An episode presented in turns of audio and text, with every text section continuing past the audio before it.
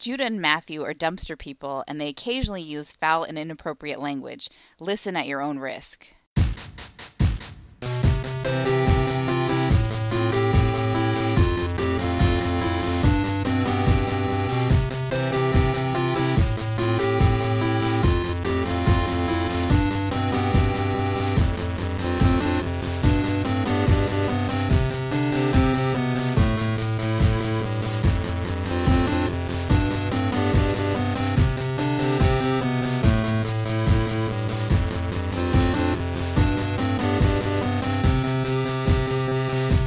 Welcome to Brother to Eight Star Trek Edition. I'm Matthew. I said Trek, not Tracks. And I'm Judah. And I I always let you do the introduction. Uh, we went over this back in the early days. You didn't jump in in episode one and do it, so that was it. Okay. You you you forfeited the right. I just left it to you and now you're the host and I'm the co host of this show for some reason. I don't even think you meant to leave it to me. I just got there first. I just jumped in on episode one. So that's it. You you lost. You gave up all the leverage right from the beginning. Yep, classic negotiating error. That's uh, It's week fifty one.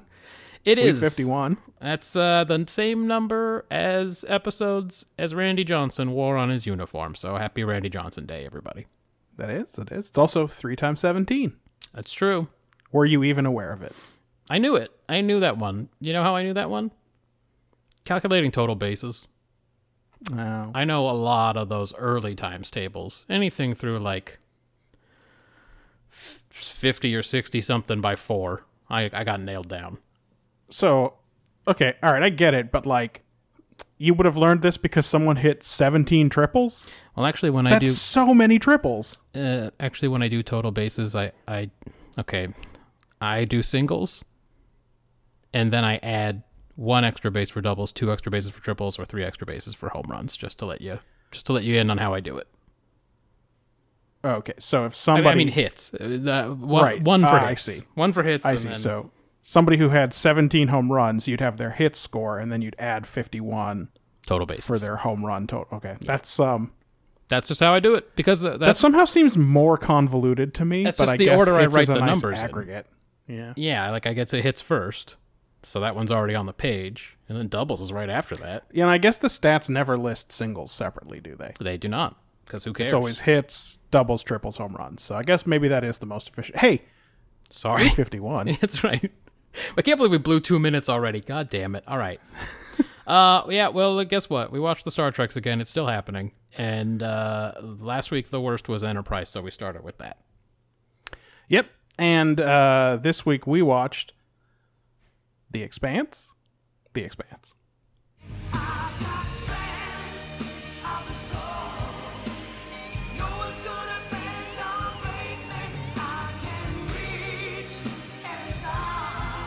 You'll want to look into it, by the way. That could be the last time you hear that song. I was going to say, I think the main yeah. theme changes next week. That's right. Yeah. Um, so that's good. You've survived it. Oh, uh, it changes to uh, the same song with like a different, sort of a different arrangement. Yeah. Yeah. Uh, all right. The Expanse. A lot of stuff happens in this one, so bear with me. Alrighty. A weird globe appears from a rift and cuts a huge scar across Florida and Cuba.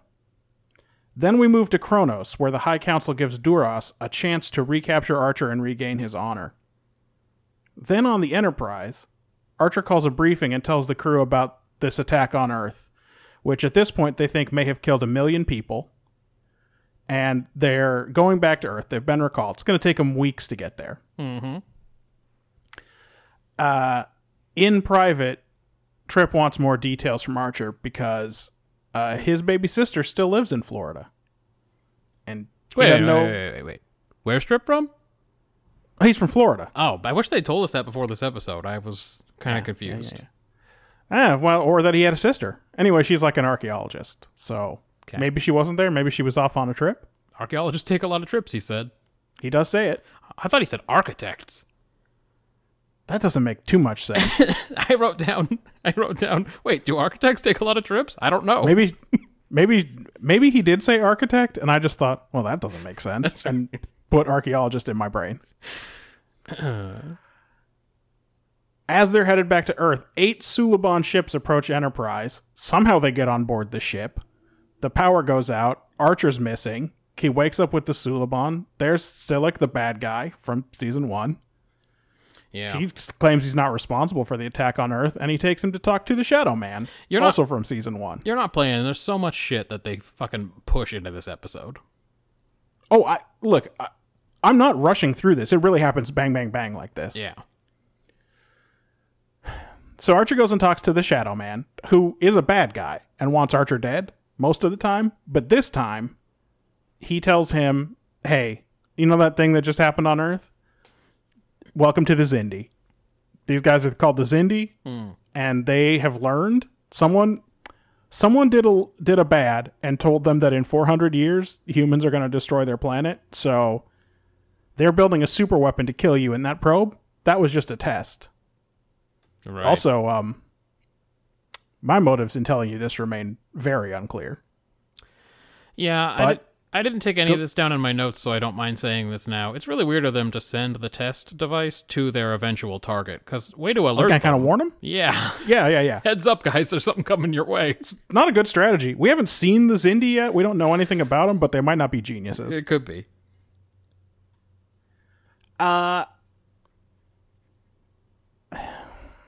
Archer goes back to the ship. Uh, he doesn't. They, he has a little chat with T-Pole. She says, uh, "I don't know. Why would we believe this guy?" And Archer says, "I don't know. Why would he lie?" And then she says, "I'm sure Starfleet will be able to think of a reason. Like that. It, this can't. We we can't just take this at face value, right?" Yeah. and Archer's p- pissy about it, as usual. I don't believe it. They get to the solar system. That's where Duras is waiting. He attacks the ship. He uh, disables it. Tells them they won't destroy. He won't destroy the ship if they re- turn over Archer. But then three more Starfleet ships approach Yeah. Where'd they come from? and force Duras to retreat. And it's like, hey, Duras, did you not? Did you not know They don't know. I, that I there mean, were other ships? to be fair, I've been watching all these episodes. I didn't know there were other ships. Yeah, we don't get a good look at them. They might suck. Yeah. One's called the Intrepid. Uh, I guess they fixed the ship too, because the next thing we see, uh, Enterprise is in orbit and looking at the big scar in the planet. Um, Archer goes down. Apparently, he tells Forrest and Soval off screen about Shadow Man, and they don't they don't think much of it. Well, we know Like they find it pretty hard to believe, because I guess he hasn't told them about any of this uh, uh, stuff before. we know what Soval probably thinks about time travel in general. Well, he comes right out. You don't have to worry. He comes right out and says it. Our scientists say time travel's impossible, and we're all very dogmatic and not smart. That's right, and we don't like research. We're not going to research anything anymore. We stopped a long time ago. We're never doing it again. Hey, you know what? We figured this one out. We don't care. That's right. This one, uh, closed book. It's over. Um, Apparently, when we didn't see, Shadow Man gave Archer this some coordinates to go looking for the Zindi, and it turns out that they're in something called the Delphic Expanse, Ooh. which is a three months away from Earth, and b uh, the Bermuda Triangle of space. And Soval tells him like five ghost stories about it. it's true. He's got those loaded up, ready to go.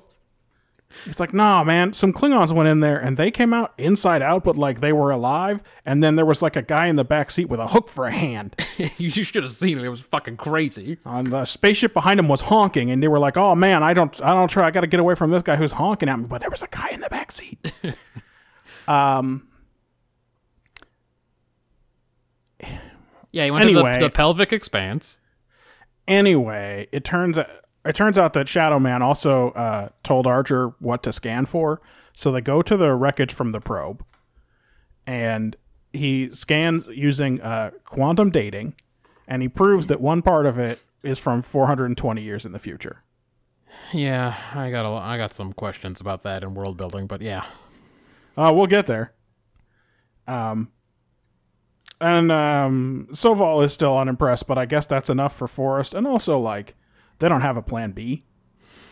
yeah. It seems like Plan B is to wait around for another one of those things to show up. Just wait till for the thing to show up and hope Enterprise can shoot it. I don't know. There must have been some reason they recalled the ship. yeah, Forrest just wanted to seem like he was doing something, maybe. Forrest, their very nice boss.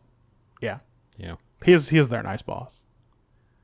Um they're uh they're in the middle of refitting Enterprise. I guess since they're here. So they're gonna give them stronger weapons and shields and shit. Archer goes back up there. uh, there's some cooked up story about a special kind of radiation for people who've been near the wreckage. Some Vulcan doctor is scanning him, but Phlox figures out that he's trying to get evidence that uh, Archer's crazy. Well, you don't have to be a genius to figure that out. The dude's asking him a whole bunch of questions about how he feels about uh, what the what the the Shadow Man told him, and You don't have to be a genius, but you do have to be more self aware than Archer. yeah, Archer just gets angry. Archer just gets mad about the whole Yeah. thing. Um, Trip and Reed go down and look at the crater, and Trip's like, "Yeah, no, no, this thing's like a mile wide, but it sure did wipe out my sister's house. it's right in the middle. It's just shit. She'd been right there, just right there, down down where it's a big smoking hole now. It's her So- and fifty alligators, and they gone.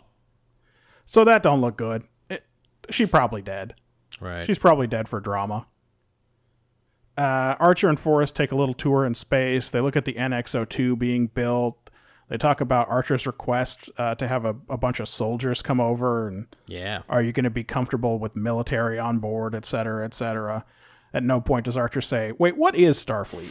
He's like, oh, I He thought should, but he doesn't. I thought this was Space Force. This If is, this is not, if this is not, if I'm not military, what is all this? I have been firing a lot of weapons. Why did you give civilians all these weapons? What's happening? honestly basically every week um flox and Teeple have a little talk about uh whether or not they're going to stay aboard flox is definitely staying Uh, he's cagey about it with her for some reason Yeah, I don't know what that's about. she has sussed out by the fact that they're bringing out a bunch of uh S- snow beetles? snow beetles He- here is the thing i uh I missed the context of this conversation because that snow beetles thing is right at the beginning. I thought maybe that was her nickname for like the Makos that are coming aboard.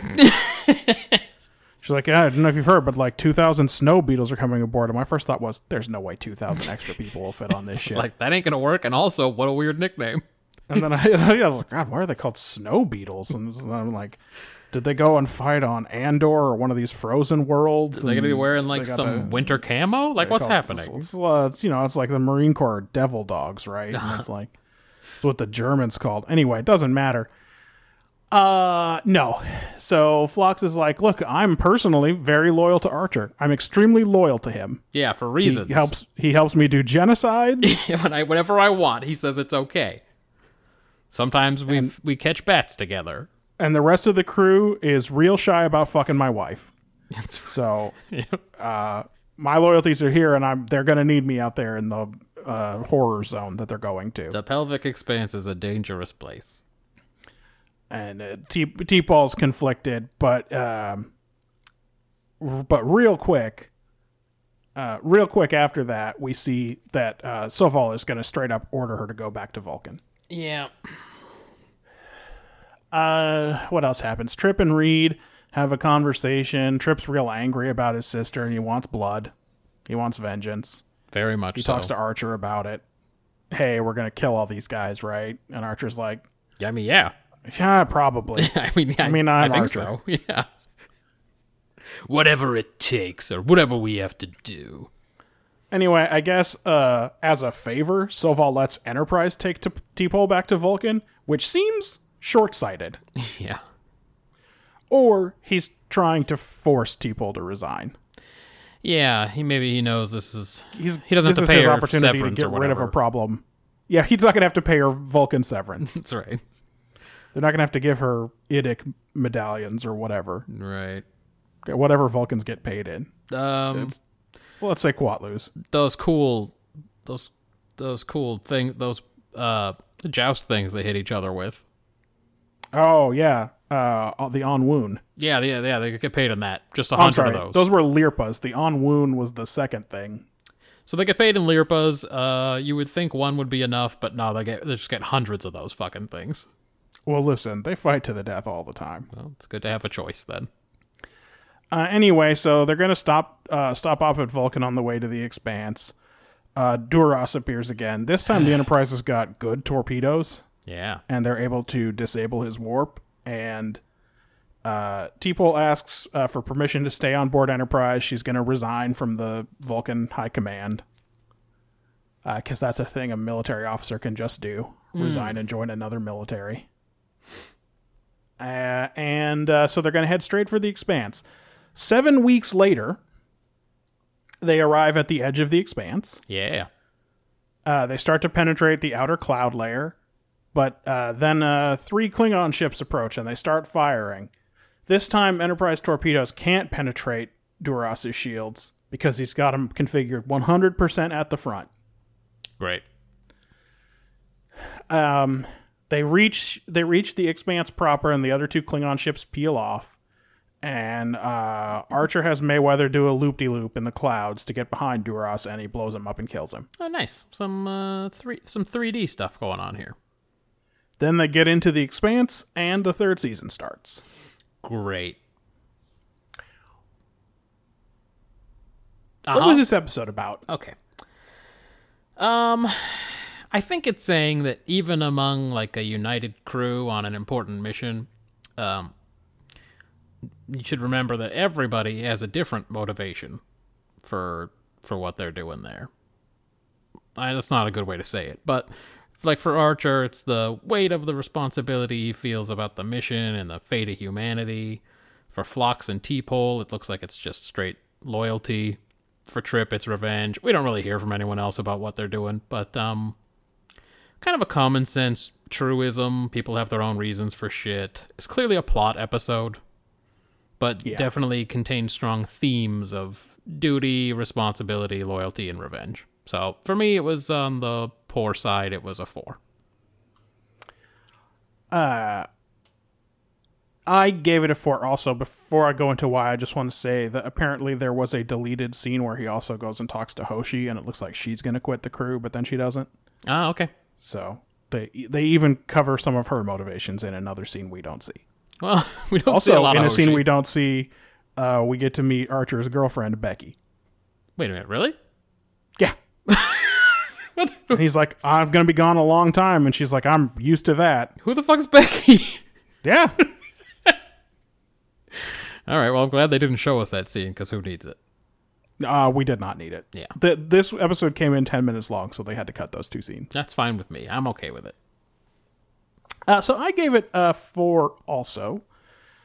And um, I think what they're doing with this episode is you find out who your friends really are when the chips are down, Okay. right? Earth has an existential threat. The Vulcans are useless.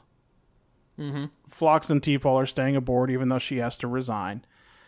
In this is kind of an episode about how America felt about the French after 9 11. Like, Earth has been attacked. This is a terrorist attack, basically. That he's going to go off and he's going to ha- he's going to have to go it alone, Right. right? Where are our so-called allies, et cetera, et cetera? Sure. I mean, I remember a pretty large contingent of um. Oh, what did he call it? What of the willing?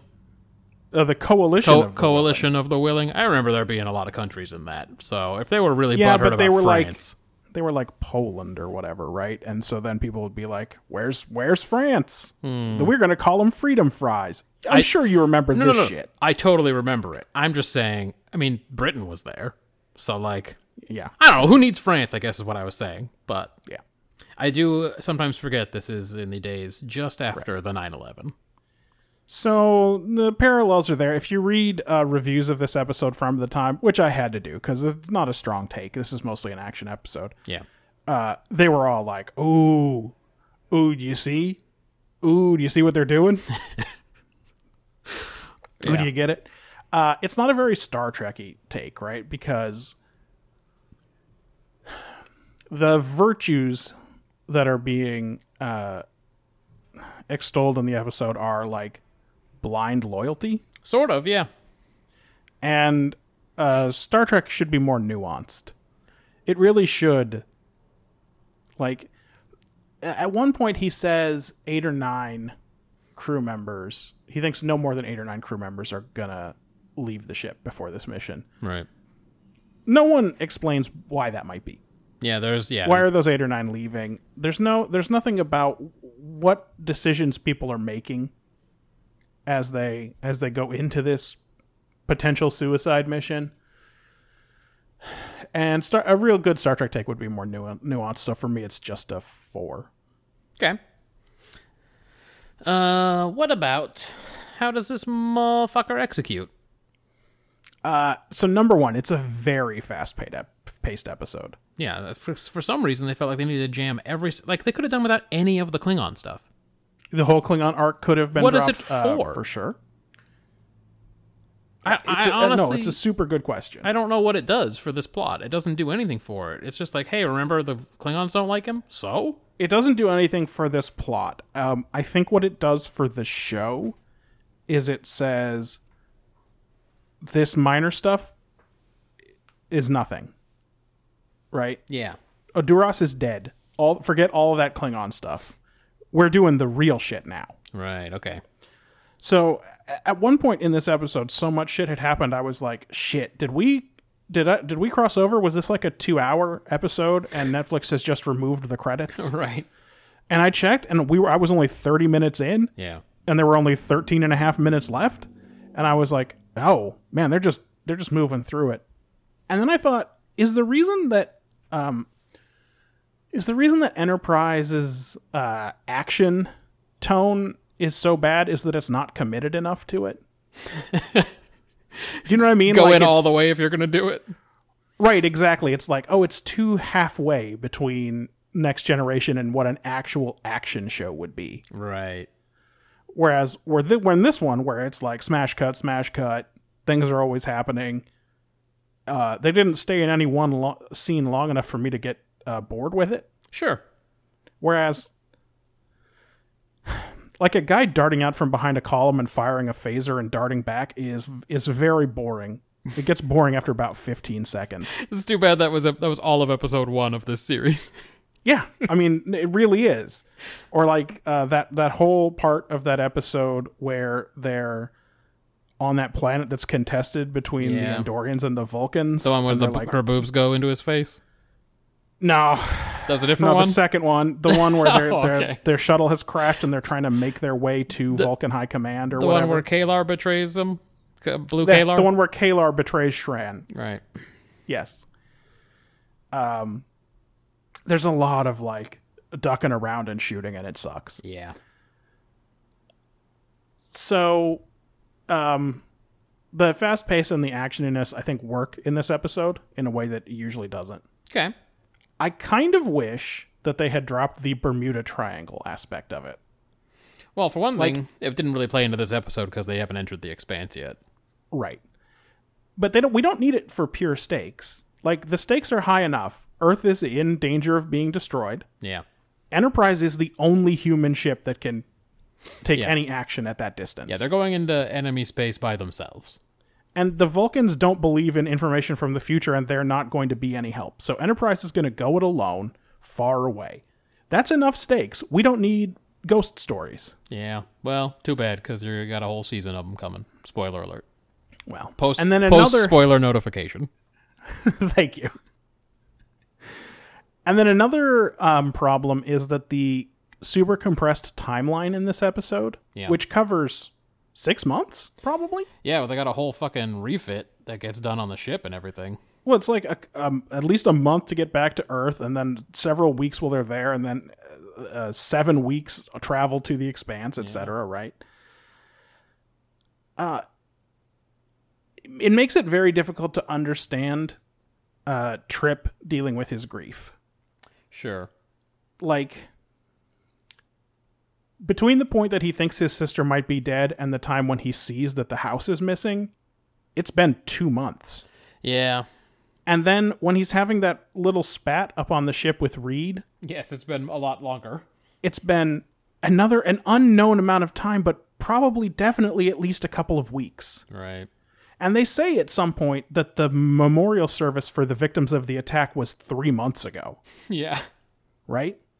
And so it's it makes it very difficult to understand how Trip is progressing through his grief, how he's coming to terms with things because you don't understand how long he's had to work stuff out. Yeah, I guess the only point they might be making is that he is not.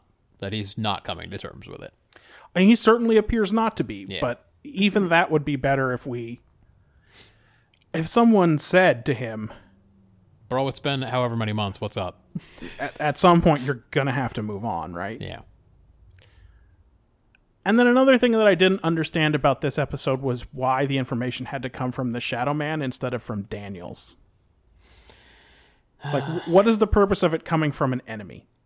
Just again, I have to shoehorn some characters in that we know. I couldn't figure it out, honestly. I was sitting there trying to. wa- I was wondering what the fuck was happening. Then first there was Duros, then there was Silic, then there was Shadow Man, then there was Soval and Forest, and they were just like, remember ever, all your old friends? The only one who wasn't there was Everybody. Shran.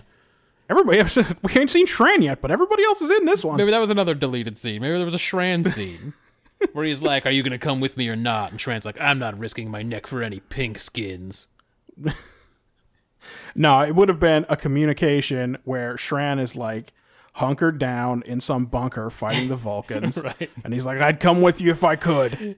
You know I love you more than more than a woman, pink skin. You know, I never run away from a fight. I'm Shran. everyone remember me. Uh, so, having said all that, I didn't hate it, but the episode has some flaws. I gave it the uh, down the middle five. We are on the same page. I gave it a five, and to go a little quicker, Trip I found detestable. Uh, Archer showed some flashes of his old shitty self. Otherwise, it was a decent exploration of how people approach an important mission, as well as a tragedy uh, for Star Trek, anyway. Uh, and it does a decent job of laying groundwork for a new arc. It's very plot heavy and not super useful as sci-fi, but um, it sets a tone, so it was fine. It was a five for me. And um, uh, here's the big question How many points did you give it for world building? I Because give- it's obviously attempting to set it the stage, right? I gave it a five. Um, let's just go through it. There's Duras again. Uh, how come that family doesn't have more of a reputation with Starfleet? Isn't all of this shit stuff that Data should have pulled up in the computer in TNG? Or is And he be like, yeah, these guys don't like us. or is he some kind of unrelated Duras? I mean, we. If it's an unrelated Duros, It's a real dick move of them to use what that a name. fuck you. yeah, exactly. Uh, let's see. Alien probe attack that kills, it turns out, 7 million people. Um, never heard of that before in the other Star Treks either. So, that seems like one of those No. things they'd shoehorn How into many their. people do the Borg kill? About 10,000? Yeah, Wolf 359. So, that, Uh, well, look. Uh, billions of people have died in TOS, and no one seems bothered by it. that's true. They're not necessarily all Federation people, but Yeah. I think some major planets have been Federation people, and millions have died. But most importantly, they're not uh, Earth people. Right. And even more importantly, TOS is wild, so I'm mainly talking about TNG.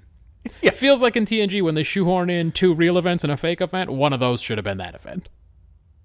The one where the probe came and killed all those people. Uh, you know what? Again, again though, uh, how many how many people died in that earthquake that we just learned about two Voyagers ago? Well, I don't know. Most of California just fell into the ocean, so who can say? Yeah, so seems like a lot, right? Seems like probably 20 million people were killed. Uh, let's see. Silic and the Suliban, uh, the Zindi, and the Temporal Cold War is back. Uh, Klingon birds of prey of the era had at least four disruptor banks. All right, the Delphic Expanse, 2,000 light years across, where sometimes even the laws of physics don't apply. Well, according to Ghost Story Sylvan. Soval. How did the, how does this dumb quantum dating scanner work? Yeah. I don't think the thing that they're scanning has aged negatively. It just came through a dang old time portal. Like, wouldn't it still read as whatever age it was when it was built, however long it existed before it took its trip, and then however long it's been here since? Like, what is this thing? So one okay, this is a good question and they don't explain it. Right, there's like, it's minus 420 years. You believe me now? There are some types of dating that we use now that tell you how old something is. Mhm. Like radiocarbon dating. Sure. There are some types of dating that tell you a specific time that something happened. Um, dating based on geology, for instance, right? Uh, Right. rock strata or uh, dendrochronology, right? Tree rings. Okay. They don't give us anything to go on, but the assumption seems to be that it's measuring some something that is expected to be a set time throughout the whole universe. Right? Okay. And And for some reason, they have programmed their instruments to read it as a delta to the current time as opposed to a specific year. And that is very silly. especially considering that the Vulcans have been telling them the whole time there's no such thing as time travel or anything like that anyway, so why would you even So need it that would capability? only be programmed to read in one direction anyway. Yeah, it's like when the in whatever one of the first few episodes we watched of TOS where the the numbers went red when they went backward in time, and it was like, why did they program that? Why does it do that? Why did they program the numbers to change color when they went backwards in time? I guess by TOS they have lots of evidence that time travel is possible. Anyway, so that whole thing threw me for a loop. Um, that wasn't great. uh, let's see. Uh, per- periodic radiation, I think they said, was the justification that this fake doctor was using. Not sure if that's a real thing. If that's real. Yep. Uh, the NX-02 Enterprise gets a retrofit with some new weapons, photonic torpedoes. Um, they're getting some troops coming along on the mission, so that shows there is still like a real military arm to whatever Earth Starfleet force it is. I don't know if they're part of Starfleet or what the fucking deal is, but It's a very interesting question because Reed's other option from Starfleet was the Royal Navy. just the right? straight up Navy of which is the United a Kingdom. specific nation, and they don't go into any detail. We haven't so we don't see the soldiers. We hear one general's name. We don't know anything about these troops that are coming on board. Well, you'll get to see plenty of them later post spoiler notification. I know that we will. Um, I, you and you know that I know because you heard me say Mako, that's there you go. which is not said in this episode. uh, the high command. Wait a minute. Do you know that because of the video game? Uh, the video game from reading Ex Astra Scientia articles, lots of stuff. Okay. Because I know you haven't watched Enterprise, so I have not. uh, the high all new command. to me. The high command does not want to send people into the Expanse. Uh, the Vulcan ship Von Kara that went crazy in the Expanse. Um, so I guess that's all the time it took for them to become stronger than the Klingons. Just this much time. Because the Klingons were like way ahead of them in the first season, but now they're just like blowing the shit out of these Klingon ships. Like when they first come up with those Well- torpedoes, they dick his ship up. they were able to destroy one bird. Okay, yeah, that's true. So they can beat a Klingon ship if their Klingon ship is not prepared for them, for sure. Yeah, but like Because in both instances, they're not matching strength to strength, right? The Klingons underestimate them in the first instance. I don't know why you would have your shields at less than. That's what I'm 100%. saying. Why would you not be defending yourself? That doesn't make any sense. I mean, maybe you wouldn't be shooting at full strength if you were afraid you were going to blow up your target that you wanted to capture or whatever, but like, you wouldn't be like, we don't need shields. I mean, unless Yeah, you you wouldn't think so. um. Okay, so it actually did an okay job of introducing new concepts, races, technology, locations, kind of what you're supposed to do with world building, but not all of it was good, which is why it's only a five for me. I went even a point lower. I gave it a four. Okay. uh, I'm using a lot of outside information to know that Enterprise is changing tone Right. and that this stuff about the Zindi is going to be a long arc. Yes, it is.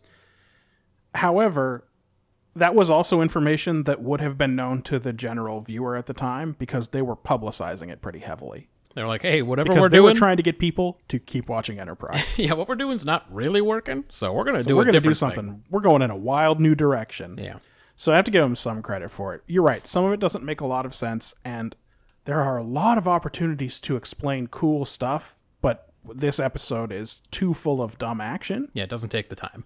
to to do them. Like, are you- when Forrest asks Archer, "Are you comfortable having the military on board?" There's so much there. Yeah, you could, there are so many connotations just in that question. You could be like, all right, let's sit down and think about this. Like, at least talk. Give me two more sentences Yeah, that explain what Archer thinks the mandate of Starfleet is and what the distinction is. right. Do you know what I mean? Yeah, what is their place in Starfleet or near it? What what is this? Yeah. Yeah. like another another two sentences that shows how earth is responding to being attacked not starfleet Yeah, is this we know that the nations are still somewhat distinct is this unifying them what's happening on earth as the result of this like a, p- a paragraph a minute of dialogue right. and they don't they don't do it. They rush through it. It's only a four for me world building because so much is left unsaid. Sure. Um, the only the only other thing that uh, you didn't mention that I give it some credit for is showing those other Starfleet ships. Oh yeah, that was uh, again surprising to see them. Like we knew that there had to be more than one because Starfleet already existed before Enterprise flew. Right. But like, n- I guess now we've seen a couple. And they even looked like starships, so it's like they're Yeah. they're the real deal. Although I guess they hang out in the solar system mostly, which you would if you could only go warp two. Yeah, there wouldn't be much point in going anywhere else. Yeah, it'd take you a long time to get anywhere else. Um, Yeah. Characterization. I gave it another four points. Okay. This episode is not a character study. Not really. No. and I would have liked more, particularly from T'Pol. W- She makes a big decision in this episode. Yeah. She, th- uh, although we don't see it, presumably resigns from the Vulcan High Command. Uh, she And says she's going to. Yeah. explain. She doesn't explain her decision. She has a talk with Phlox where she mostly listens to him talk. Right. Then she goes to Archer and asks to stay on board. And she says that he's going to need a science officer. But that can't be why, Right. right? That's what's going on inside her. And I get that she's a Vulcan and she doesn't talk about her feelings, etc., etc., etc. Spock would have, Well, yeah. right? Yeah, I think so. So I would have liked more from her. I also would have liked to see Archer have to explain that he's been in contact with and been to the future. To have to like get right with Forrest about some of his decisions and what he's been keeping from them. Yeah. Right. You're right. Because at some point we don't see it. He's probably told them about the Suliban, but like when the Vulcan doctor says to him, "You've been in contact with people from the future," and he says, "On many occasions," yeah. he can't be telling that Vulcan doctor that for the first time. Right. And at some point, Forrest is going to have to go. And you decided not to tell us why? That's right. Yeah, because uh, me and Daniels we broed down real hard, and he told me it was a bad idea. Like, there's got to be a thing here where Forrest is unhappy about being kept out of the loop, but he has to send Archer out anyway because what's he gonna do? Rec- Recrew the whole ship before he sends him out? Yeah. So that was a piece of missing characterization. Otherwise, whatever. Everybody's in the middle of shit right now, and it's not a character episode, so I gave it uh, four. Uh, I gave it a three.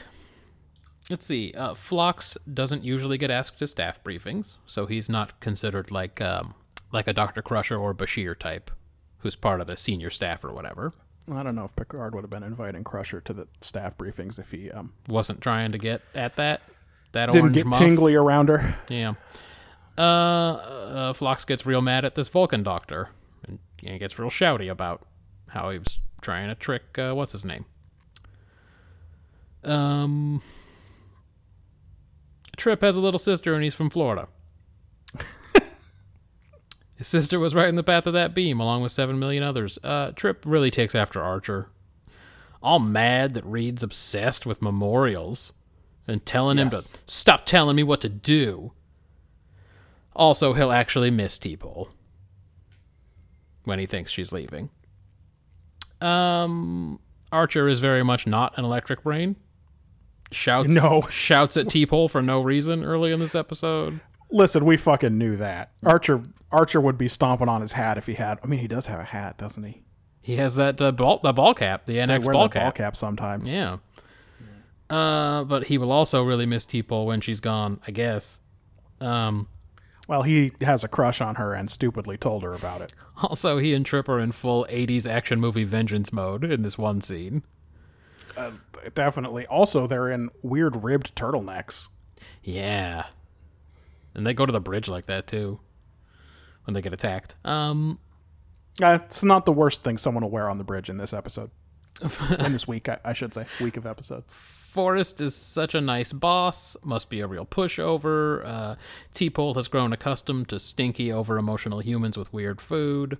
Um, for me, Trip was hard to watch. and Archer was kind of bad, so it was a three.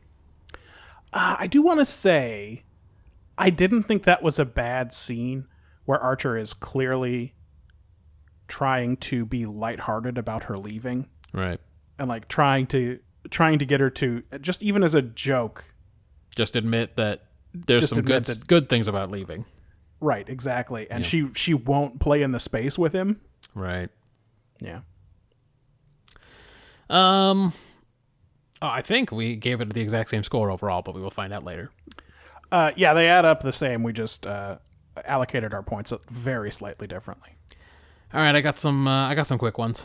Yeah, give them to me. That probe wasn't all that good. The one in the beginning of the episode, it does a straight shot from Florida to Venezuela, which a lot of that is just water.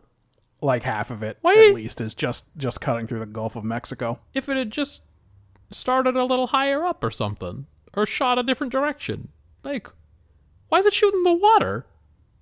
W- Not only that, and this is at the top of my quick hitters, but it missed all the good parts of Florida. Yeah, it didn't even like, like nail it Miami. maybe it maybe hit Disney World, Yeah. maybe, but it it did not hit Miami at all. Yeah, I don't. I don't really know what that probe was doing. That was a real fucking. He tried to no scope Earth and didn't do a great job. Yeah, he mostly cut a hole in the Everglades, then nothing, then Cuba, and I don't know enough about Cuba to Like where it to hit, say yeah. what part it hit, if it hit anything good in Cuba.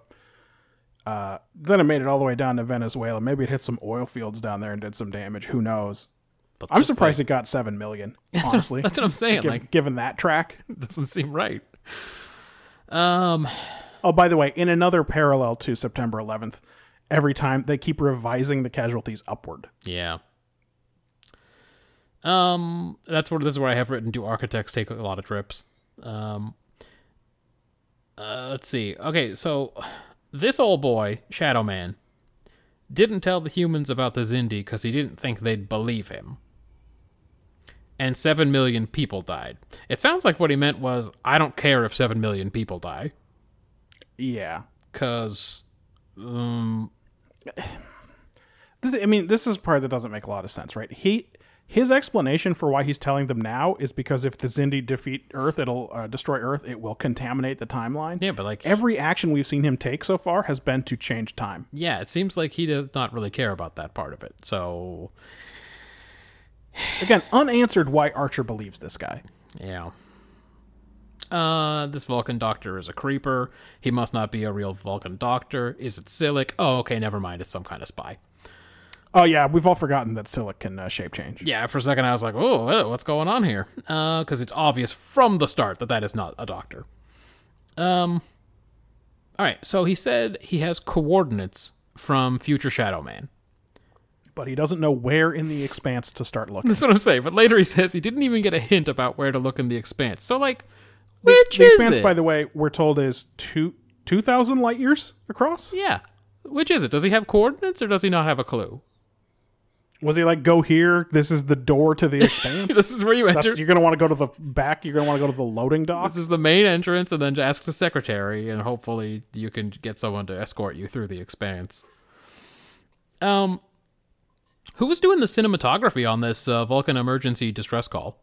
This uh, Uh, this video they got from the expanse. Who's the DP on this? yeah, in TOS, someone would say, "Wait, that can't be uh, ship's recorder footage. Like who was walking around with the camera in everyone's face?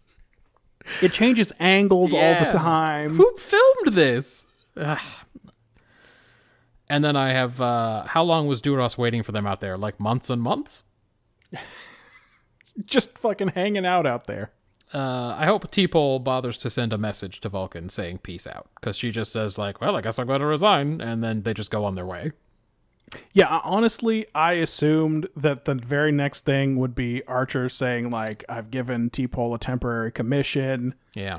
et cetera, et cetera. It does seem like his policy is we'll deal with this later. Yep. We got more important things to take care of. In, I know we have seven weeks of traveling to do, but we're going to need every one of those weeks to get ready for the expanse. we'll do the paperwork later. Yeah. That's all I had. Um, I have a couple of things. Why doesn't Archer just get some gear out of Daniel's sealed bedroom to show Forrest? I I, I also wonder that. Uh, Archer tells asks Mayweather if he can do an L four at this speed. Is L four just loop? is it like hey loop has four letters because all he does is a loop. yes, this is always what happens in Star Trek is that If some dialogue happens and then it gets turned over to the animators and they go, "Mm-hmm." I don't know. if it's just a loop, L four is an extra syllable. Stop saying it. That's right. Uh, and then when Duras' ship blew up, I wrote, "I get it. We're done with this tired old Klingon shit now. It's Zindi time." Yeah.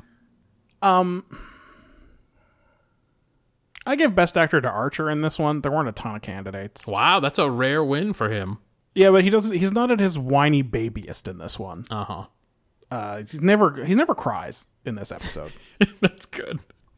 We all And sit I together give, uh, real good. I give Worst Actor to uh, Duras' helmsman. that guy was acting real big, but not. But not believable. Yeah. Well, he's dead.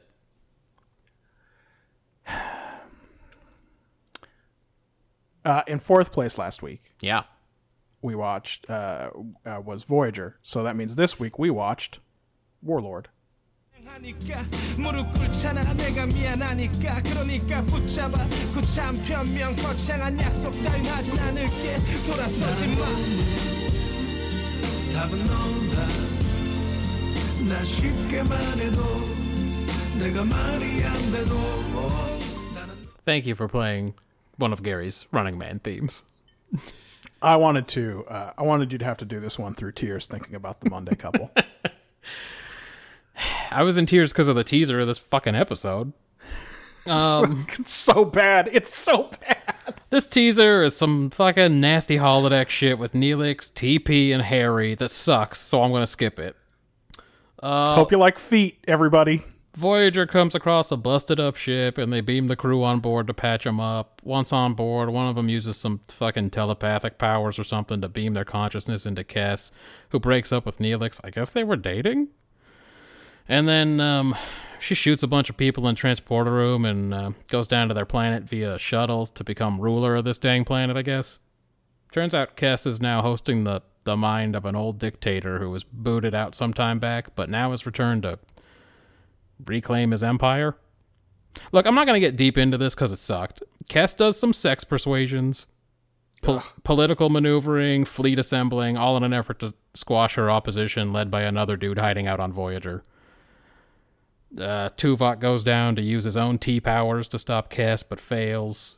Kess and the dictator do battle in her mind until she's eventually victorious with the help of Voyager and that guy who was hiding out on Voyager. And uh, this dude's war finally ends because the doctor figures out a way to keep his mind out of other people's heads forever.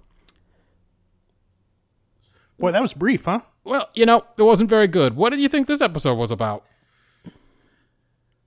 Um, if you decide to remake yourself, you're gonna have some new weaknesses to go with your new strengths. Holy shit!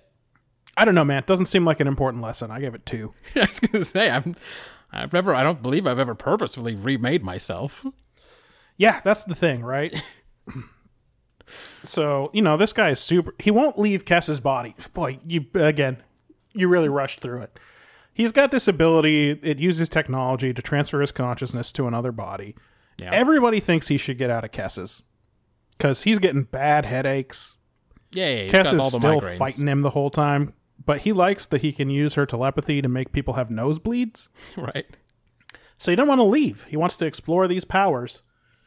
But in the end, Guess kind of ruins him. Yeah. Like she makes him irritable and a, he's a bad judge. Uh, Here's the problem. Okay, it's a big problem with this episode. We'll get into it in a minute when I talk about execution.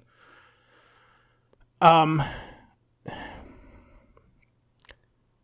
the big problem is that also he just loses the military side of it. yes, that's exactly what happens. So nothing about the Kess story really matters. I, I gave it two, but maybe what did what did you think? I no taked it. It's a zero. Oh, straight no take. Yeah. I gave it a fat a fat knot. Uh, on execution. Although obviously dictatorial, I actually liked that Tyrion, the name of this guy, was sort of reasonable and like wasn't an irrational psycho. Like they could have made him more mustache twirling. yeah, Yeah. He, but he was like, he, he, he tried to use reason. So they went they went with this guy. And boy, all Star Trek villains are like this. Yeah. They went sexual. Yes, well, especially when he found himself inside this little lady's body, he got real sexual. He's going to do a seduction of the I guess second person in line to the throne, right? Yeah, it's one of his political maneuvers. He's definitely going to make his uh, Airsat's wife and his new political fiance have a three-way with him. Uh huh. for sure. He attempts to seduce Tuvok on the premise that eh, these guys spend a lot of time together. Maybe Tuvok's mad horny for her, Yeah. He does go. He does go hard sexual. despite the fact that Tuvok is 60 times her age. She must be almost three by now. She's got to be almost three. Maybe Tuvok's only 40 times her age now. Uh, yeah. No, that's true. It is very. But you're sexual. right that they don't make him mustache twirling. He wants to build a library. Yeah, he wants Uh, everyone. the part where he wants everybody to have a garden, That- I think, yeah. is we're supposed to see is Kess's personality coming through. But like, But he he does seem worried about ruling well, even if he doesn't want anyone else to have any say in it. And he does seem to care about not pissing off Voyager if he doesn't have to. but he's he's very impatient. Yeah. and I think that that is probably we're supposed to believe because he ha- is struggling with Kess the whole time, Right. and it's making him, I don't know, cranky and irritable. Uh, so anyway, outside of the uh, intense sexuality of this villain, I didn't necessarily mind what they made him like. But please don't give us any more alien mind abduction episodes. The resulting performances are always pretty terrible. I mean, you know, we're gonna have to do five or six more, right? I don't want them anymore because the actors aren't good at it. Why was this lady walking around in spiked heels? I'm not even. Let's get into it later. I gave it a four because I thought it wasn't as bad as it could have been. okay. Um, sorry, I scored scored that in my column. Uh, I gave it a one. All right. I think it was a bold, bad decision to have the entire episode focus on Cass, who is not Cass. Right. In addition, we have created a new holodeck fantasy setting, which is Voyager's third fan. I remind you that they are rationing energy. Here is a third place people can go to waste time in the holodeck. Yeah, I skipped all that. And I hate the Star Trek trope that all villains are rapey. Yeah. Yes. And frankly, this was not an enjoyable watch. No. So I gave it a one. All right, that's fair. Mm, what about world building? Voyager's strength. You know, they're out there in the Delta Quadrant, so there's just nothing but fucking, f- fucking s- fields to reap. Okay, so number one, it's always a little crazy to me that you can beam a shuttlecraft around, Yeah, it's- yeah, but I guess you can like, you can load a helicopter into a C five. God, yeah, I don't you know. can. You know, maybe, maybe it's not crazy. wanna- Maybe they still like still have different purposes. I don't know. I'm gonna make a C5 my next uh, Twitter picture. Oh, there you go. Uh, here's the only thing I feel like I learned about the universe from this episode because we'll never see these idiots again. Right. Uh, and I count the uh, if the Cass Neelix breakup is permanent, I count it as characterization. Okay. Voyager runs tactical drills, including Neelix. The including Neelix part definitely is pretty wild. Yeah, Well, how much was that worth? one. I am in full agreement. I gave it a one. They don't. We don't learn anything. There, there's nothing new comes out of this episode. This is an isolated thing that happened that was a real bummer. Uh, by the way, I'm not counting as world building the sudden emergence of the ship from Quailor Two in the Delta Quadrant Yes. because I don't think we're supposed to remember that. Yes, what I know is the combat vessel from the Star Trek card. That's correct. Yeah. Yeah, look, uh, some dumb Talaxian resort where you can pay a lady to touch your feet. This, uh, let's see, this trade route is always plagued by mercenaries and thieves. Seems like a bad place for a trade route. No kidding. The background on this baddie and this planet that won't matter after this episode. By the way, I really expected him to say why they had to use it.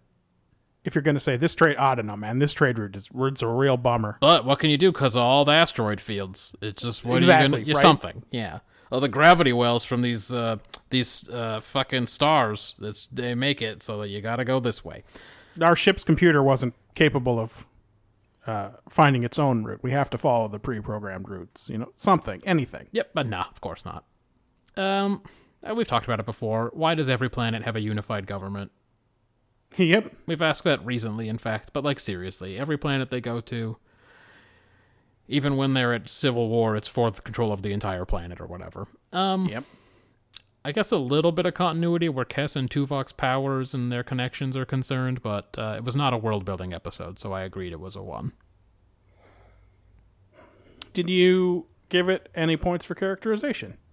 Um, sorry, I said earlier world building is Voyager's strength. It's actually characterization. We know this to be Oh, true. I see. That's correct. Uh, Tom Paris thinks this holodeck program would be better if the bartender dressed like a reject from Color Me Bad. Also, Steel Drum. He wants Steel Drum too. He's not satisfied with that guy. I honestly, I wish we hadn't talked about Girls Gone Wild last week. This would have been a because good intro. This was the perfect time to talk about it. Uh, Harry plays sex volleyball on the holodeck, which is wonderful. Yeah, it's awful. My hopes for the doctor's bedside, Oh, by the way, clearly not sex beach volleyball. because there's three of them. There's three. eh, There's three of them, which is wild. That's not the right number either. B. Those women were not beach volleyball players. Oh, no, they they weren't. should have been a foot taller and much more muscular. Hella lean, just nothing but uh, but Yeah, one one percent body fat, Bone and muscle. very tall. yeah. Uh, my hopes No, you're right. It's sex volleyball for sure. My hopes for the doctor's bedside manner were, were quashed almost immediately as he screams at this lady who's injured and worried about her dying husband that she will go to sleep or he will put her to sleep. Yeah, that's wild. I was uh, like, oh, okay, never mind. He's still a fucking asshole. Uh, uh, great. Now Balana is getting off on the holodeck and doesn't care who knows it, just like everybody else. I'm okay with the equal opportunity part of that, but can't we have like anyone on the ship who has a private sex life? Just private from my eyes, at least. No, just Doctor Flox, Ugh. and he's in another whole series. Uh, Neelix is hella needy. Um, Cass fights this dude the whole time in her mind, and uh, even fights off her own horniness about him. Clearly, what is this episode? You saw at one point where she was aroused by him, right? Yeah, What the fuck? Tuvok goes down and has some mental matches with uh, Kess slash Tyrion, and at the end of the episode has some useless advice for Kess about, uh, I guess, coping with this experience. It was a two for me. uh, I give it as many as three. Okay. So this is an episode about Cass, but she's not herself. So of course, this was never going to score a ton of points, right? Right. All of the points I give it really come from the Cass Tuvok scene at the end, with the idea that they're going to have to deal with stuff. That like, oh yeah, things are going to be different to you now. And honestly, in Star Trek, that's not what we see. I was gonna say I wish I could believe that that would be a real thing. Can you, can you? ima- But it's like they don't even really pay lip service. Do you remember when O'Brien was taken to Cardassia and uh, had a tooth pulled and was tortured, etc. and told over and over again he'd be executed in two days or whatever. right, right, right. Yeah, yeah. All that good stuff. And then Cisco was like, "Oh, you're going on this vacation." Yeah, ah, have a good time on your honeymoon, you two. Yeah. Yeah, they didn't deal with that, did they? Uh, so they don't even pay, pay lip service to it in most. Like, there's like three times when they do. Uh, Picard the after episode where Picard fights in the vineyard. Glad we both remembered the same one. Uh, uh, the scene, maybe the scene at the end of Chains of Command when Picard tells Troy that he could have sworn that he really saw four lights. okay. Uh, maybe, right? Yes, it's at least a scene. It- and uh, and uh, and then this one, I guess. Usually, like the third one is, oh yeah, this one. this one, Yeah. uh, and then I guess you have to count it as something that it seems like Kess and Neelix are broken up because at the and again. We don't know that they're going to stay broken up because the usual TV rule is everything goes back to normal, but they don't show us it going back to normal at the end of this one. And Kess is like, I don't know, even my relationships with the crew all feel different right now. Yeah, and I've asked this, I don't know, five or six weeks ago. Did they already know they weren't going to keep Kess on very long? That's Because a good it question. Kind of feels like they have been distancing everyone from her and uh, especially us, which I'm okay with. I'm okay being away from her.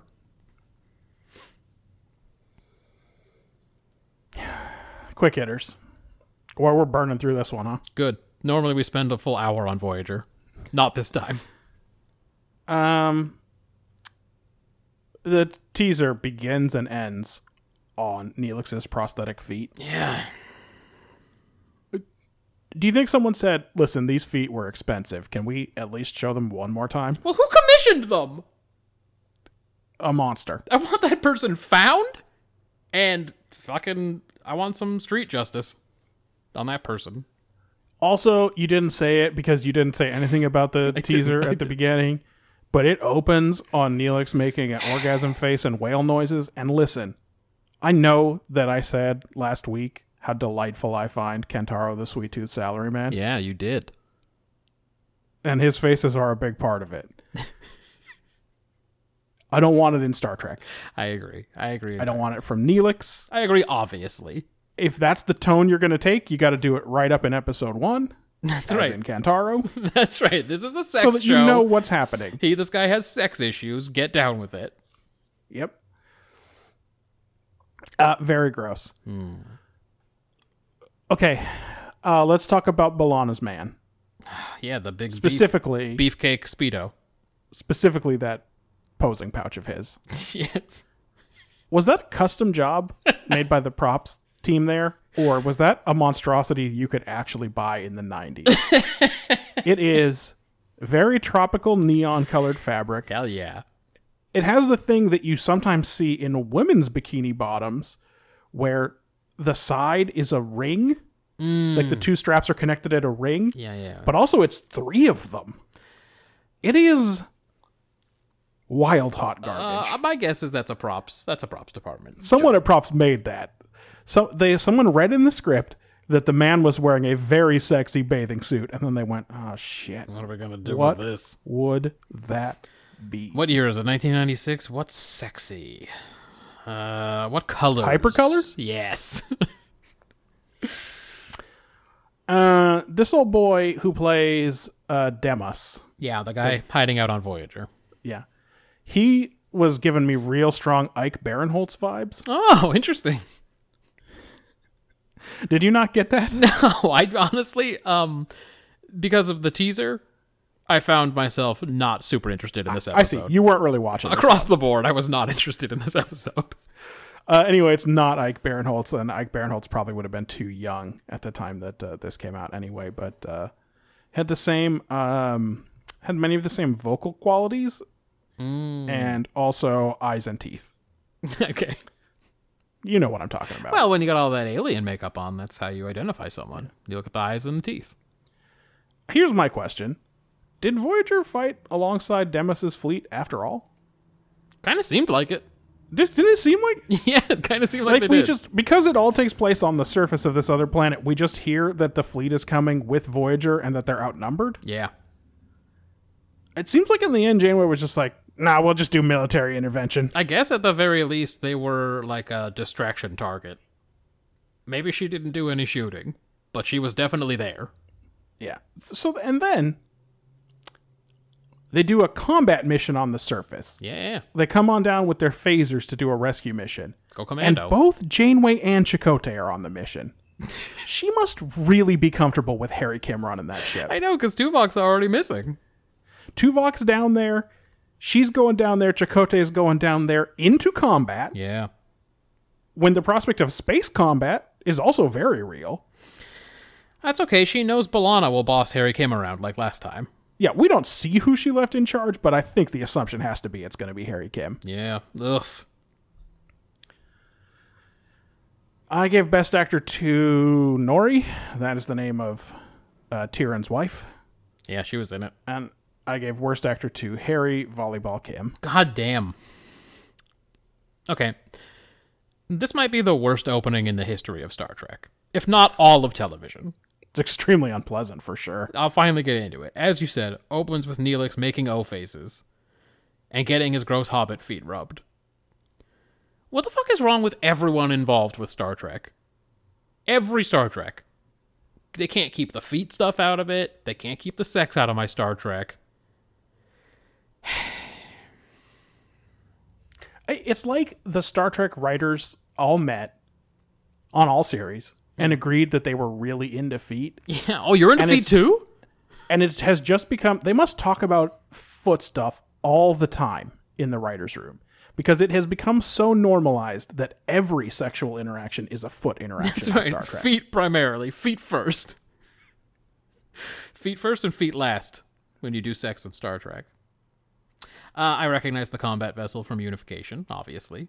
Um, It's such a, it's funny because it's such a mean looking spaceship, way meaner than the normal stuff you see in, in Star Trek. It's much more aggressive looking than the Husnock ship from last week, for that's, instance. that's true, which looked kind of cubey. Right. Uh, but both times we see this ship, it's destroyed in one hit. Yeah, and we'll get to it in a million years when we do unification, but I'm still a little confused about that. I'm a little confused about that whole scene. But again, what's that, season five? Yeah. It'll be a while. Um All right. Is that mid season or is that the end of season five? I think I feel like it's a mid-season two-parter, like a, sp- a s- uh, Leonard Nimoy special. They didn't want to make you wait for the whole summer after the Spock reveal at the end of part one. Yeah, because I think the last one of five is Redemption. Wait, is Time's Arrow also a mid season or is that one of the. Isn't that the season six? The end of season six is Descent. no, you're isn't it? right. Yeah. Huh. Yeah, it doesn't I used to matter. know this stuff. Um. Anyway, long time from now. I wrote one note about Cass with the proviso that I was waiting to see if she had been altered in some way in the beginning of the episode, and like literally one quarter second after I finished typing that sentence, she started blasting fools in the transporter room. Yep. So they didn't wait very long for that reveal. Um, then I realized it was a Jennifer Lean acting episode. And you were excited? I was Super excited? I was really excited. Uh, yet again, Voyager ruins some planet. You know, Oh, yeah. Just as soon as they show up, it just never ends. I mean, this one was. This was just a humanitarian mission. Yeah, yeah. But as soon as they show up, one of their crew members gets uh fucking possessed, uh, and it's the one with telepathic powers and becomes their new fucking leader down there on the planet, and they have to like fight an insurgency to get her back. By the way, Voyager's down another two crew members now because she does kill two of them. Uh, She killed the transporter chief at least. Who else did she kill? Uh, she killed two people in the transporter. Oh, I thought one of them was like the representative from that planet Oh who shit! got you who might like be right. beamed aboard or whatever. yeah, yeah, yeah. You're right. You're right. You're right. She killed one crew member and the and the ambassador or whatever. I would have said it if I bothered to write like a full fleshed out synopsis of this episode. Um uh, let's see. Uh Tuvok just watches this guy pull that device off Kess's face. yep. No neck pinch or judo chop or anything. He puts the thing on her face and the guy comes right over and just pulls it right off and Tuvok just looks at him.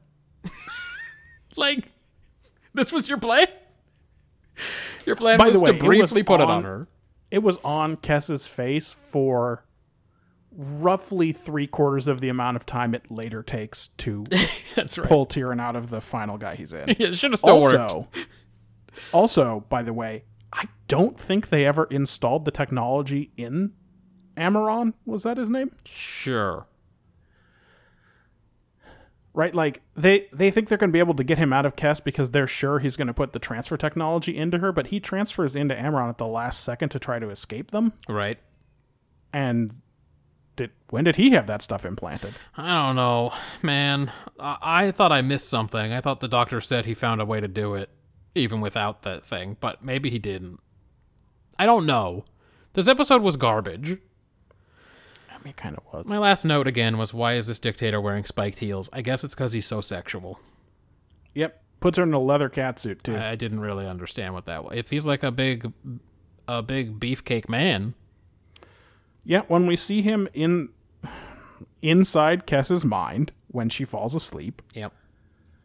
he is like a weird barbarian man So of course, when he took over her body, he dressed her up in the cat suit and the spiked boots. Okay, great. Well, let's move on to the next one because that was fucking horrible. Third place last week was TOS. This week we watched by any other name.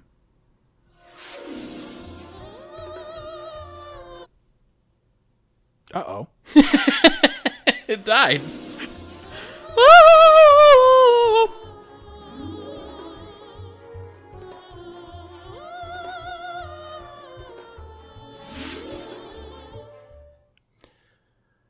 All right, we have the big three and two red shirts beaming down to a colorful world because they got a distress call. And a man and a woman approach, and they've they're wearing blue jumpsuits and they've got their hands on their belts, and they demand that the Enterprise surrenders. Yeah. Kirk gives them some sass, and they uh, freeze the landing party to varying degrees of looking frozen. Depending on whether or not one of them's D. Kelly, you mean? Yeah, mm, so- sort of. Look, he's already very old at that point. It's probably super hard for him to stand still. The man uh, who is Rojan, Rojan, Rojan. It's been a week since I watched it. I think it's Ro- I think it's Rojan, and I kept wanting to say Rohan when I saw the subtitle. Yeah. Rojan of Kelva Right. announces that he's going to use their ship to leave the galaxy forever. And if they attempt to resist in any way, they'll be severely punished. Uh, these uh, these old boys are from the Andromeda galaxy, and they've been on a mission to find another galaxy to conquer because some shit's about to go very wrong at home. Yeah, they got some radiation or something. Yeah. Uh, and yeah, so they're definitely going to conquer and occupy our galaxy. So that's bad. Meanwhile, other Kelvins have begun taking over the ship. Uh, one called Hanar calls down and reports that they've captured it. And um, uh, Rojan says they're going to modify the engines so they can make the journey in just 300 years, during which time their mission will be passed down to their descendants, etc., etc. These guys were born in space. Uh, Kirk tries to offer a diplomatic solution. Um, you know, he says, "Hey, we got, we're just fucking ass full of planets that people could live on here. Someday we'll be giving these things away like candy. You'll see. we we will give planets to any refugees that come through any kind of wormhole." Kirk says to him, "Hey, I've heard about this place called Draylon Two. have you have you heard of Draylon Two? It's You- pretty good. You, you should probably check it out." You guys are farmers, right? Dra- anyway, this is Draylon Two. Uh, Rojan tells him that they are conquerors and not colonizers. So Kind of a dick move. uh, and puts them in a little jail that they've constructed down there on the planet. Uh, in the jail, the away team decides that uh, these guys probably aren't really humans because, despite that theory of parallel Earths that we heard about that one time, they couldn't possibly have developed exactly the same. Oh, finally, finally, someone in TOS says, "Nah, though." Uh, it's already pretty wild that the Klingons just look like us with brown makeup on. This is another galaxy, though. I think this is a no. There's just like, no, there's just no way. Yeah. Um, and they also think that the paralyzing force comes from some central projector down on the planet, and they're going to try to figure out where it is. I don't blame worry them. about this. We're going to leave this planet and never come back in a minute. I don't blame them for thinking that, though, because of every time they've had to destroy Apollo's temple or shoot a computer or whatever. Honestly, this is Spock's go-to move: Yes. find the power source, blow it up. It has literally never failed him before. yeah. Uh, Spock uh, tricks Kalinda with that same weird mind trick that he used in the episode where people reported to the disintegration chambers. Yeah. They actually mentioned the planet Eminar. That's true. It's like the maybe the only instance of continuity in TOS. That's pretty wild. Yeah. Um. So he tricks her with that mind meld thing, and then uh, you know Kirk karate chops her, and they take her remote control.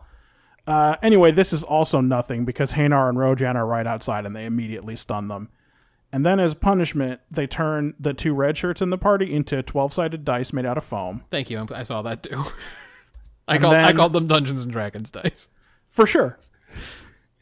Uh, and then uh, Rojan crushes one uh, in order to punish Kirk and restores the other. And now Yeoman Thompson is dead. Oh, well. Was she the one who can't read? Was she the one who tried to read in that teaser and was having a hard time reading? Yeah, she, that's right. She's basically. like in the teaser. She's like, "Captain, I'm getting readings," and you're just like, "Oh boy." yep. She was one of these um, mildly pretty background characters that they bring in. Well, Shat probably requested that. well, Gene Roddenberry requested that everyone, everyone on staff and uh, cast be mildly attractive. Yeah, well, I mean, Gene Kuhn used to call this show uh, "Tits in Space." So, There you go. oh, and actually, I I guess we should say that the woman Kalinda is wearing a jumpsuit of basically the same cut as uh, from what her little girl's made of, but it's solid colored. It's not as good. Oh, I'll get into it. Okay. Wasn't lost on me. no, I didn't think it was lost on you. I just wanted to make sure that we didn't forget Paint to talk about paint it. a word picture. Yeah, it was like a like a like a, almost a Carolina blue, maybe a little bit lighter. Yeah, no, honestly, frankly, it really was kind of a. I mean, it was a powder blue, basically. Uh, back, so they're back in jail, and Spock is uh, thinking about what he saw in the mind meld, and he's like, "All right, so these guys are like super smart Malboros from Final Fantasy, yeah, all these tentacles and shit. and the, I guess they're in human form because they need to use the Enterprise." Okay. Right. Uh, someone says the word jam at some point, and Kirk asks Spock if he can rig McCoy's neuroanalyzer to, I don't know, fuck with the Kelvin somehow. Okay. And Spock says, shit, maybe. And so they use another Vulcan trick to fake sick and send McCoy and Spock to sickbay. Mm-hmm. He goes into one of these Vulcan uh, deep meditations where his heart almost stops Seems like he's got a trance for everything. he's got a lot of trances. Um, on the Enterprise. So anyway, they get him to sick bay like a minute before everyone beams up to the Enterprise. Anyway, It's true. It is kind of stupid. on the Enterprise, I guess now he's they think he's sick, so they're not watching him. I don't really. you got know. a head start on that shit. Uh, the ship goes to warp eight and then to warp eleven, which everyone finds unbelievable. And that puts them only an hour from the galactic barrier. So I guess they were fucking around near the edge of the galaxy anyway. Well, you know, in episode one, Or warp 11's hella fast. in episode one, they get to the galactic barrier in like nine minutes. So Yeah. Uh, Spock looks at the fancy machine they have in engineering and he's like, well, there's nothing we can do to destroy this thing. So, Scotty, we're going to have to set it up so when we go through the barrier, the ship will get all blowed up. right. And um, they tell Kirk, and Kirk is not into it. Yeah, they've come up with this great plan, and they seem like th- they think this is like a foregone conclusion that he's going to agree to this plan. Yeah, I mean, Spock tells him, of course, the captain will have to make the final decision. And, and here's Spock on this is, listen, we can't let these guys get back there and say, oh yeah, go to the Milky Way. It's super, it's super good for call for conquering. Like that's where you're going to want to go. So we're going to blow up the ship to save the whole galaxy. Yeah, That's the stakes we're working with here. but clearly Kirk is not. Uh, Janeway and Picard didn't learn it from him that their plan A is blow up the ship No, definitely because not. he does not want to do it. because we have a tense scene here where Scotty is sitting there with his finger hovering over the glowing switch to blow up the ship, and Kirk just doesn't give the order. Yeah, As soon as they get out of the barrier, uh, Rojan sends Hanar to start turning everyone into crystals except for uh, basically Kirk, Spock, McCoy, and Scotty. yeah. Like everyone else is non essential. Uhura's a crystal, Chekhov's a crystal.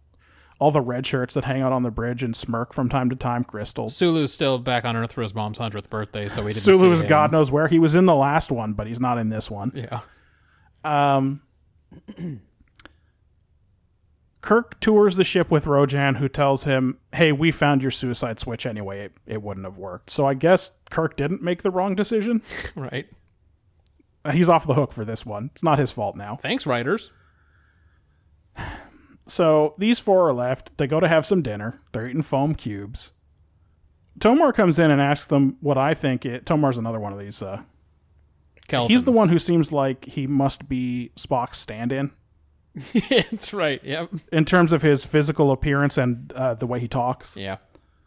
uh, he comes in and he's like, "Why do you guys eat those foam cubes? We just eat these pills." And frankly, it's a pretty good question. Because the foam cubes, it looks like you have to eat a whole fucking plate of them. It's a lot of cubes for It's sure. a lot of cubes. Unless those things are real light and airy, that's gonna sit pretty heavy inside of you. and they don't look like they'd be good to eat, No, they don't. is the other thing. Like, you never see. McCoy never eats one and goes, mm, Fucking delicious. but it is McCoy who encourages him to, I don't know, fucking try them. My favorite cube's purple. And uh, Kirk and Spock uh, watch this guy enjoy eating these cubes, and they realize that, as usual, food and horniness are going to be their two weaknesses. uh, it's another one of these where the pleasures of the flesh are going to be too much for this advanced alien race. Just like Al Green sang, food and horniness. So they break it up. It turns out we've seen four of these guys, and there are four people left. So everybody gets one. Scotty gets Tomar real drunk. Uh, McCoy starts giving Hanar crazy shots that make him real angry. Uh, Kirk, of course, puts the moves on Kalinda, and uh, Spock encourages Ro- Rojan's jealousy basically by telling him how much Kalinda seems to be into it. I'm telling you, she he fucking put an apology kiss on her, and she was f- her engine was revved. I don't understand it either, but um, mm, boy, she she sure she sure does. She sure understands it. anyway, we're playing uh, chess. Uh, it works. Rojan goes and tells her, "Hey, don't see Kirk anymore." And uh, Hanar's getting real angry from his shots.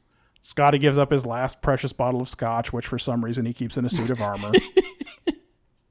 By the way, I didn't realize. I'll get into it later. I didn't realize for a while that was Scotty's quarters until he goes and, and pulls the thing out of his armor, and I, oh shit, we're in Scotty's quarters. That's right. It just looks like any room. Yeah, And but then you're like, oh yeah, there's like a that is all Scottish shit all on the walls. it looked so cheap. I hadn't even thought about it, but yeah, It did seem like a badly decorated ward room or something, right? yeah. Uh Hanar blows up at Rojan and gets confined to his quarters. Uh, Kalinda comes back for more kisses. Spock rats them out. Of course. Scotty drinks Tomar under the table and passes out himself. Kirk starts slapping Rojan's face, and then they fight like beasts. And then in the middle of this fight, he convinces them that they could just not conquer the galaxy. Seriously, he's got him in a chokehold, and he's like, "Why don't we just like take it to the Federation?" Yeah, and we'll send a robot ship with our proposition to Kelva to say, hey, come. How about Draylon too, though? Come and ch- come and chat with us about Dreylon 2. I hear it's on sale. It's on sale. You can pretty get it at a good. really good price this year. And you guys can just stay as humans and live on the paradise planet that this whole thing started. and I guess that's what they're gonna do because the show is over. Because even though earlier he flat rejected the notion that he should like think about colonizing someplace, now that he has Kirk's arms Now around that his he's throat, been in a slap fight, he's like, "Well, I mean, I guess it's better than this." well, this sure sucks. My neck got all wrenched and it doesn't feel good. Matthew, Oh yeah. what's this episode about? One should not be rash, but strive for a solution that benefits everybody. Uh, well, I, that's nothing. That's a five. I mean, it's right down the middle. Um, in any of the non TNG treks, this is actually kind of a nice message because you don't get it very much outside of TNG. yeah, I see what you're saying. In the other ones, they would have realized that uh, uh, the Calvins were Varlis and that peace with them wasn't possible, and they would have killed them. That's exactly correct. Sorry to use Orson Scott Card language. so I mean, this is also this is what the Rod. This is how I think of the Roddenberry universe. I realize that in TOS it's often not this way, but it was in this one, and I kind of enjoyed that part of it. Um, so it was a five for me, even though it doesn't sound like a lot. I guess. So the lesson here is don't blow up the ship. There is always the chance for peace. Yeah, just like keep maybe maybe soon you'll have your arms around this guy's throat and you can convince him. I see. Here's what I wrote. If you decide to remake yourself, you're going to have some new weaknesses to go with your new strength. yeah, all right. I don't know, man. Doesn't seem like an important lesson. That's I gave it two. yeah. Now, if it sounds like I copy pasted from Voyager, uh, that is incorrect. I copy pasted to Voyager. That's right. You watched this one first. I did. I'm so. This just should get right into execution. I'm so fucking sick of it. Yeah, I'm so sick of this story. We just had it two episodes ago it's Where- fully a and- third of all their episodes. where an advanced race gets takes human form briefly and is so seduced. Yeah, You asked me not to say the word sensual, Di- but Diana that's what Muldar- it's about again. Diana Muldar did this a couple of weeks ago. Di- Diana Muldar just did this. Yeah.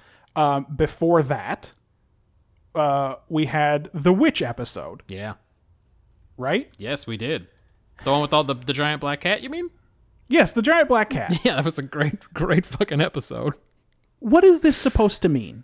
Are we supposed to put aside our emotions and devote ourselves full time to capital P progress?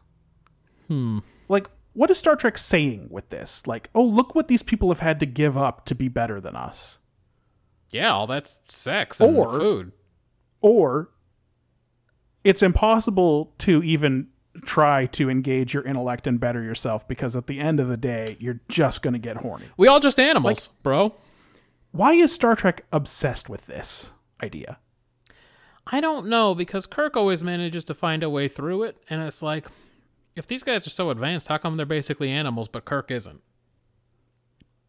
Um, well, we know Kirk's half an animal and he values that half. Well, he needs it to be a, a and proper he commander needs the half that's going to R Yeoman Rand to be a good captain. to be a good captain. Yeah. Okay, so there's that aside. I hated that. I, I'm sick of I'm sick of it. I have no faith that Star Trek won't pull another one of these on me. Oh yeah, just give it another week or two. it's coming back. It's just it's just wild. We just did this one. Right. The first half of this episode is very serious. The second half of this episode is very silly. There are some tonal things for sure. so and there's nothing that you like it's like as if crossing the great barrier made them silly except that's not what happens No. The music made them silly. The background music that was silly made them silly. right and then this episode resolves so quickly we don't even see kirk go back to the bridge Yeah. do you know what i mean he has he's just they do the beast fight Yeah. rojan agrees to it end of episode there's no wrap up we don't see them go back to the planet or cross the great barrier or for instance reconstitute the rest of the crew Yeah, yeah, yeah. it's just over. Um, I gave it a zero. Wow. a, a non no take zero. Just a Yeah. zero. Wow. They just there's nothing that I liked about this episode. We are so far off on this episode. Oh boy. oh no, was this your big episode of the week? No, but Okay. I mean, okay. Given that this is the same plot that we've gotten 15 times before, I found this somewhat better than a lot of those bad TOS God being episodes because it had small touches that I like. All right, let's hear him. Maybe you can talk me up. It had Kirk failing at first in his attempt to seduce the lady, Yeah, who's like, "So you're trying to seduce me?" And he's like, "Uh, well, I mean, yeah, I Uh, but- guess." but by the way, he actually failed to seduce the woman in the witch episode, in the black cat episode. oh yeah, that's true. He, He actually tried and failed to seduce her. she was she a mind reader or something? Something like She that. yeah. she like knew what he was thinking or whatever. Um, it had Kirk not wanting to blow up the ship, which is very rare in Star Trek. Which also means that the scene where Rojan tells him he couldn't have was not necessary. That's true. Uh, it had him not knowing what flower that lady was holding, when in Star Trek everybody knows everything about everything. Yeah, it's true. Riker definitely would have known what that flower was. Then you were gone, why does Riker know that? Yep, you uh, it would have bothered me the whole time. I would have gone. I really don't fucking understand what the future is. Did they just get downloads into their brain? Like, why do they know everything? But Kirk They know straight up every- goes.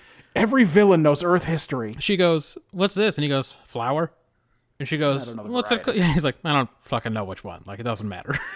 it's like, oh, okay.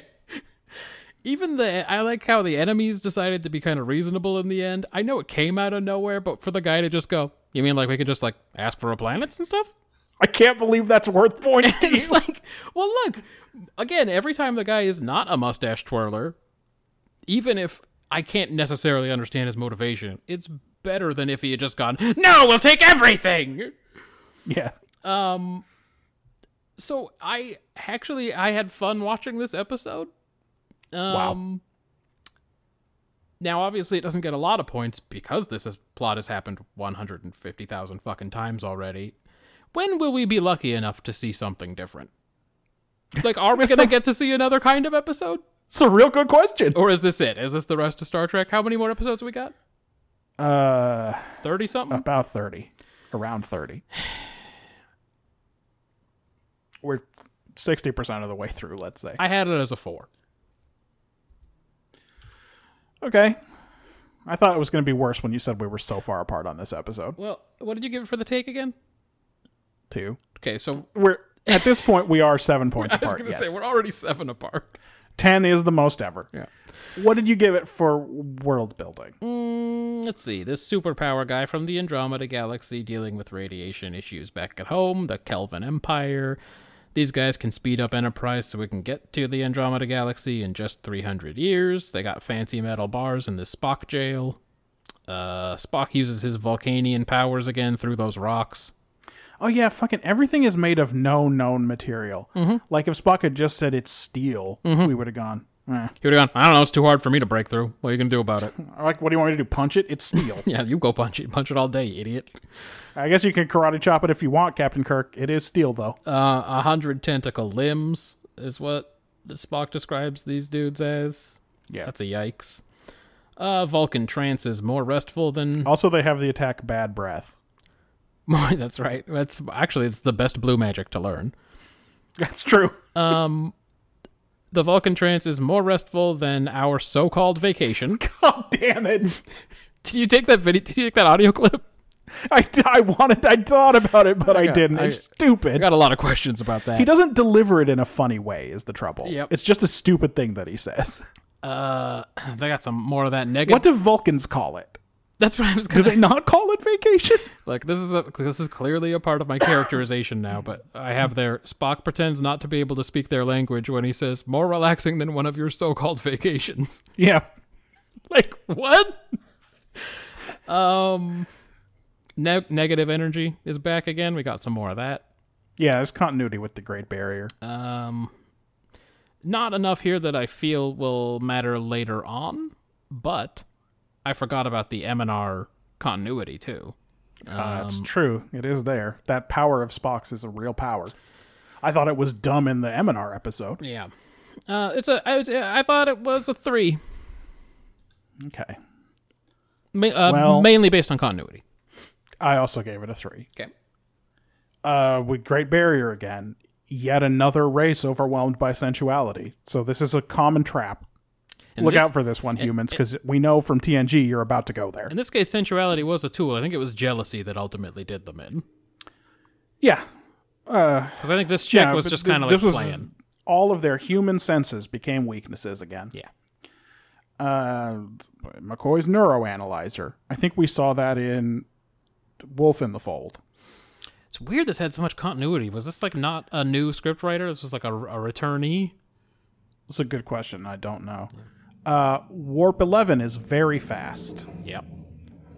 Uh, lots of suitable planets left to colonize, which I guess helps explain why every planet has three people on it. Well, you can't. You don't. There's fucking tons of these planets. We got to we're spread thin right now. Oh, you need to do your science experiments. Well, we got a few planets that are open. we are aligned on this one. I also gave it the standard three for world building. How about character work? It seems a little out of character for Kirk not to try to blow up the ship. Uh, Yeah. Like I'm on if we're honest here. Sure. It, I felt like it would have been more in character for him to reluctantly give the order and then it doesn't work and then Rojan says, "We detected your attempt to blow up whatever, right?" Now I will turn you into cubes. But everything else is basically as expected. Right. Uh, Spock was real good playing off of Rojan. I didn't hate Scotty's drunk acting. Drunk acting I usually don't like, but for some reason in TOS they do it okay. McCoy was good in uh, Nazi episode. I think people were just more drunk back then. Uh, Maybe it could be. Um, so this is where the points go. I gave it six. Now we're back in step. I gave it a seven. Now there we go. Uh, Oh, th- this also does not then become our most different episode. no, I think that happened a lot early on because neither of us had any idea what the hell we were supposed to be scoring things. Uh, it could be. Um, let's see. Kirk is pretty calm on the planet after being frozen. I know there isn't a whole lot he can do, but I feel like Archer and maybe Cisco would have still been much angrier at this alien for freezing him. Instead, the Kirk. Well, the but other those guys, are the two angriest captains. Right.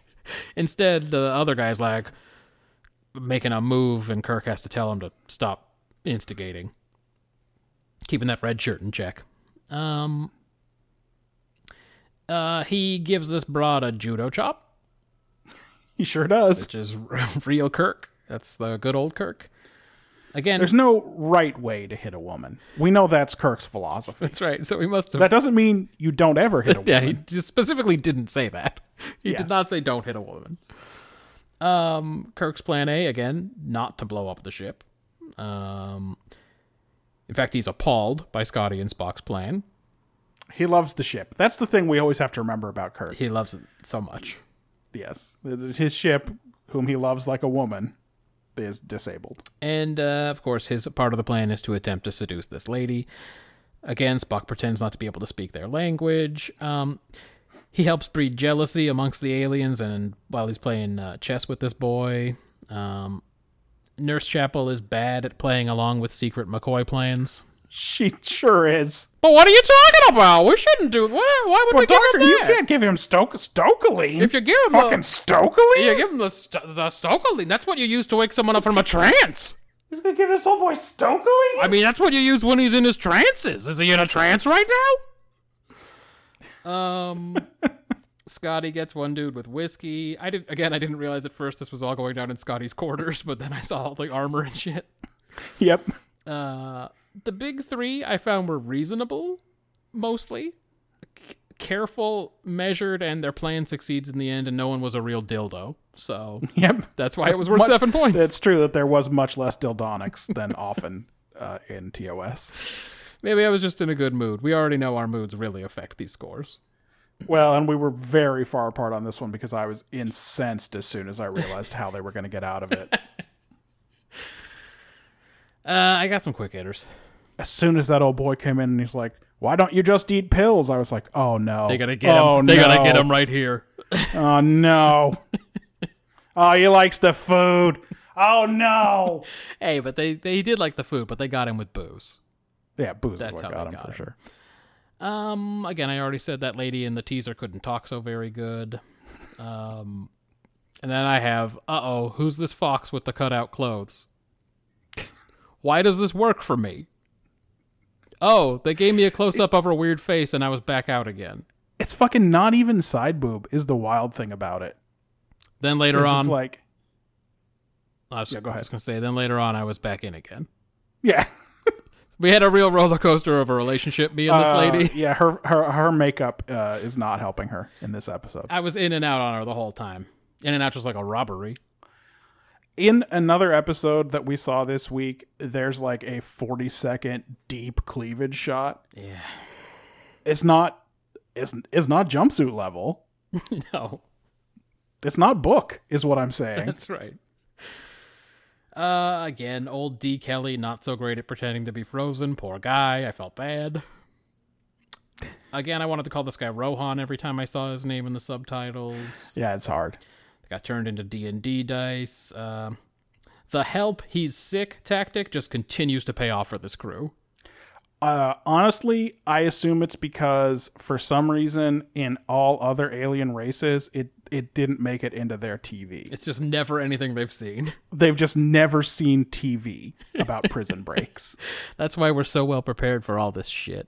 Yeah. We know all the prison breaks. We know to fucking do a shoulder roll and say no time for backup. Like we got all Yep. of it.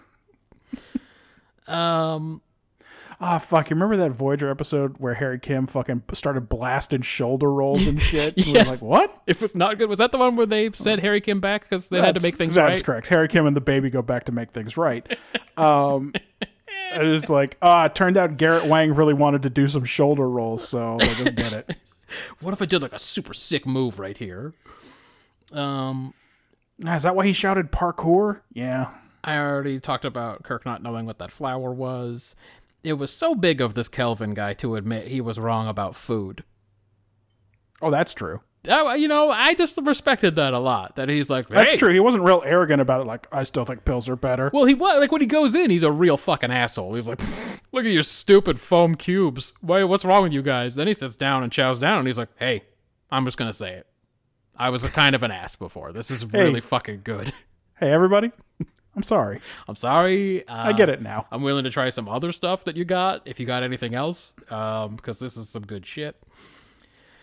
Uh, they have taken on human form, and now they are susceptible to some deep dicking, and that's all I had. Yeah.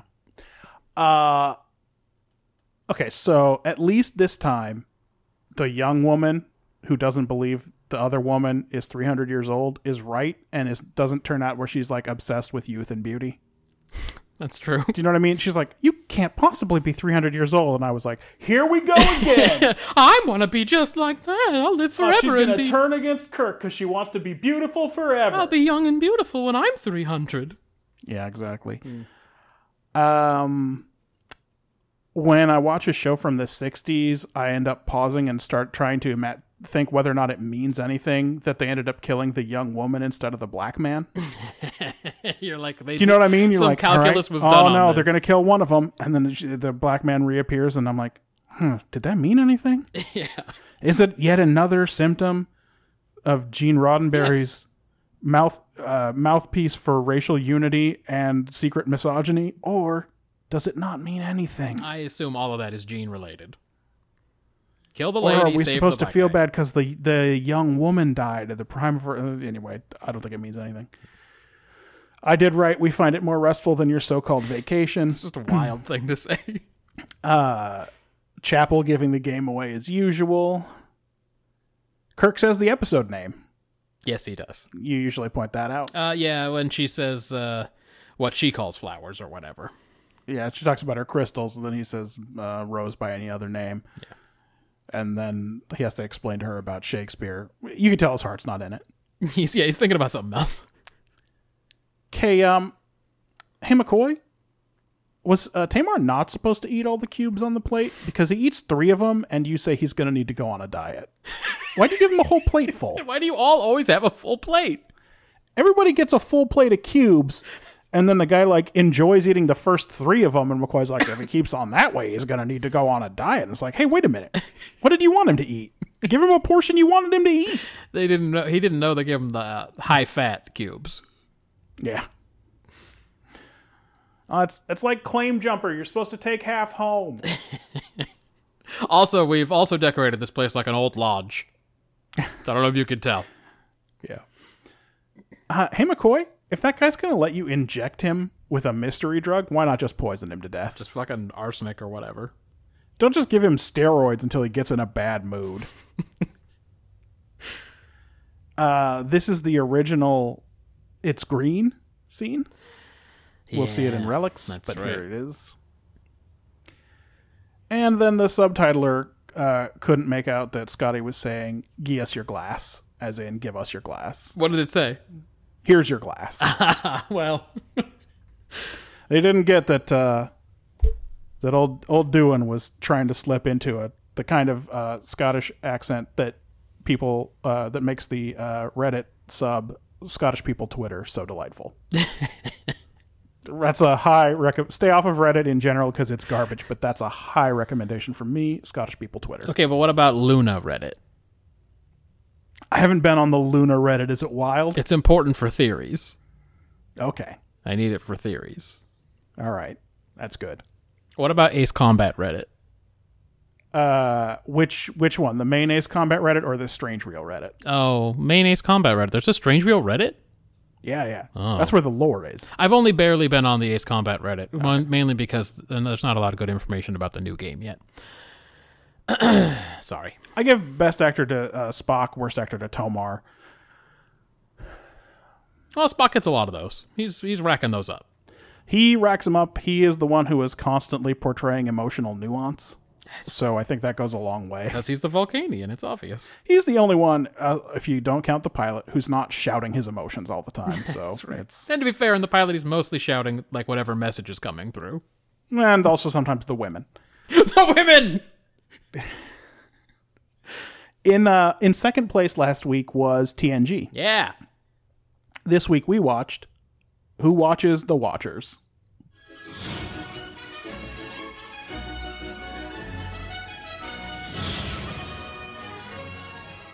You should have used a different word for watched. We watched Who Watches the Watchers. Yeah, Uh, Enterprise is on. No, it's like when you're doing Duolingo and you get the sentence the students study at school and you're like, eh, Like, all right, I get it, guys. Uh, how about right. when they uh, dreamed a dream? yeah, I, I dreamed a Mm-hmm. dream. The dog sang a song, etc. uh, Right, a man rides a pig. We all get it. Um, Enterprise. But Oh, that is food. Enterprise is on the way to Mintaka 3 because some anthropologists are about to lose power and their super secret observation post will be revealed to the pre industrial inhabitants they're studying. Uh, prime directive issues would abound in that scenario. Uh, but Yeah, it's it's a bad scene. whoops, while they on the phone with them, Picard, uh, while they're on the phone with Picard, their shit goes up and they lose their weird hollow cloak. Also, a dude gets blown out a window. yes. Uh, t- uh, two natives are on their way to take some fucking temperature measurements or whatever it is they're doing, but then they see the flashing of the s- the sparky consoles inside the hidey hole, and one of them, Liko, uh, goes to investigate, and after looking at Data and Riker a hot minute, gets a good shock and falls off a cliff. He gets an electric shock. He doesn't just see these aliens and go, "Oh no!" That's right, yeah. He touches an electrified all piece those of metal. all those panels, not only do they blow up, but sometimes just like fucking lightning shoots out of them. There's just all kinds of atoms and nuclear bric-a-brac going on in there. So boy just straight falls off a cliff. Um, Crusher runs down to check on him and gets his ass beamed aboard uh, Enterprise for treatment. On board the ship, Crusher, who is very busy trying to patch up some of the anthropologists who were injured when their shit went all zappy, does a whoopsie and Liko wakes up and sees the glorious visage of uh, Jean Luc Picard. Yep. Crusher knocks his ass out, gives a plot reason why Pulaski's mind wipe method probably won't work, and then they beam his ass back down there. Yeah. By the way, they don't attempt. They don't like wait to see Yeah. whether his whether the mind wipe worked. She's like, I don't know, it probably won't work because of their weird. Because if it worked once, they could have just done it again, right? So they could have waited till he woke up, Yeah, asked him what he remembered, done it again. Yeah, they didn't. no, They cut a lot of corners on this one. they really did. I like how it worked on Serjanka's weird alien physiology, but like, probably not going to work on this Vulcan one though. I'm going to be honest with you. Mm. I don't think Crusher did it. I don't think she did it either. We're cutting right to theory corner here. She I don't had some. think she She, even attempted it. had some reservations about that method. Here's the thing Picard yells at her for bringing that guy up. He's not happy about it. She, you can see, her, she sets her mouth. She's not happy either. Mm-hmm. She's mad at Picard. Picard tells her to do the memory wipe, and she tells him, I'm familiar with Dr. Pulaski's technique. And I think it's a bad one. It doesn't sound like she thinks much of Dr. Pulaski. Maybe she knows she's an alcoholic racist. Maybe she Yeah, she ran maybe across she her a knows- few times. Maybe she knows that Pulaski transferred there because she had a big thing for Picard. Yeah, she had a boner. And she doesn't know what happened during that year, Yeah, she had hard nips for Picard. It's true. right? Yeah, I don't think she did it. I'm just going to say it. could very well be. She probably believes it's unethical. Anyway, this dude's back down there, and he tells his daughter for sure he saw God. Uh, Oh, yeah. He knows God's name, uh, and now he's gonna be that guy in town that ruins everybody's lunch. so he, He's definitely going to go stand on the street corner. yeah, he's he's gonna go bother everybody midday while they're trying to enjoy their soup or whatever they eat. Um, so Picard makes a nutso plan. He's gonna send Riker and Troy down to look for a missing man from the study team, uh, Palmer. Right. Palmer's still down there. uh, all in alien makeup and with subcutaneous communicators or whatever. And uh, they walk straight into town and start debating with Liko about whether he really saw God instead of looking for the missing man.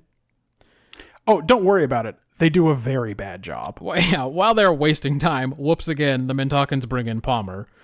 And immediately Liko's like, Picard was looking for this guy, probably for violence reasons. Maybe we should We do should probably kill violence. him." Violence, right?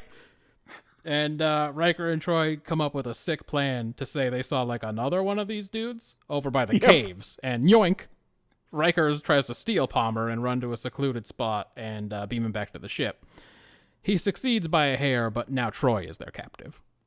Yeah, OG sees him, calls for help. They chase Riker through the rocks. By the way, Riker doesn't move real good with that guy on his back. He- I think he thought that guy was lighter. Oh God, Palmer! Bomber, oh, you no. fat fuck. Um. So anyway, so Troy is now their captive, and Lika was like, "Let's do violence, like I said before, because I bet the Picard's mad upset about this." Uh, the leader of this uh, anthropology unit tells Picard he should definitely go down there and be like, "It is I, God, and this lady is to be my new bride. So give her back to me, or lightning will fly out of all your butts." Go give him the Ten Commandments, Baron basically says to Picard. But Picard decides that would be some bad interference and instead beams up the leader of these natives, Nuria, so he can show her he is very much not a god, just a fancy spaceman. Uh, he convinces her after some Pat Stew speeches, uh, and they beam down just as Liko's about to get his way and do a violence on Troy. Yep. Well, see, unfortunately, there was a lightning storm. The lightning storm made him very sure that the violence was what they needed to do. By the way, I love that the fucking old man in this show is the guy who's always like, "What? The, there have been lightning storms before. How do you know wh- what God? Yes, there are stories about this, but there's st- like the old man is not like doesn't have a religious fervor about it. He's like, I I don't think. No, they Oh, because they no, say there are st- we have there storms happen, man. they Storms. say a number of times that these people put all that shit behind them. Like even though they're Yes. pre-industrial and all that, they're just like God's kind of a dumb idea. We're not into it. They're specifically Bronze Age, Yeah. whatever that means. Um. So anyway, Liko's pointing his fucking bow and arrow at Troy. Uh, he makes some crazy demands to Picard about bringing his wife back from the dead, and then when that doesn't work, because Picard insists he's not God, the dude is like, "Nah, I'll prove you're God by shooting you in the fucking head." Somebody Yep. tries to stop him. I can't remember who. And the Oh, arrow, gee. okay, and the arrow hits him in the chest instead. Uh, Picard gets beamed up to Enterprise, mended, and then he comes back down to say, That was a sick fucking weekend. I'll see you guys on Instagram. Nuria gives him some lame beads or whatever, and the ship flies away, having irrevocably changed the culture of this region forever. I noticed that your seat didn't have one of those beaded backrests the taxi drivers used. Now it So- does. I thought you might want one. It's- They, mas- they say it's massaging beads. I don't know if they really do anything. yeah, same thing. I wrote. Everyone understands, and they give him a belt or something. Um, That's right. yeah.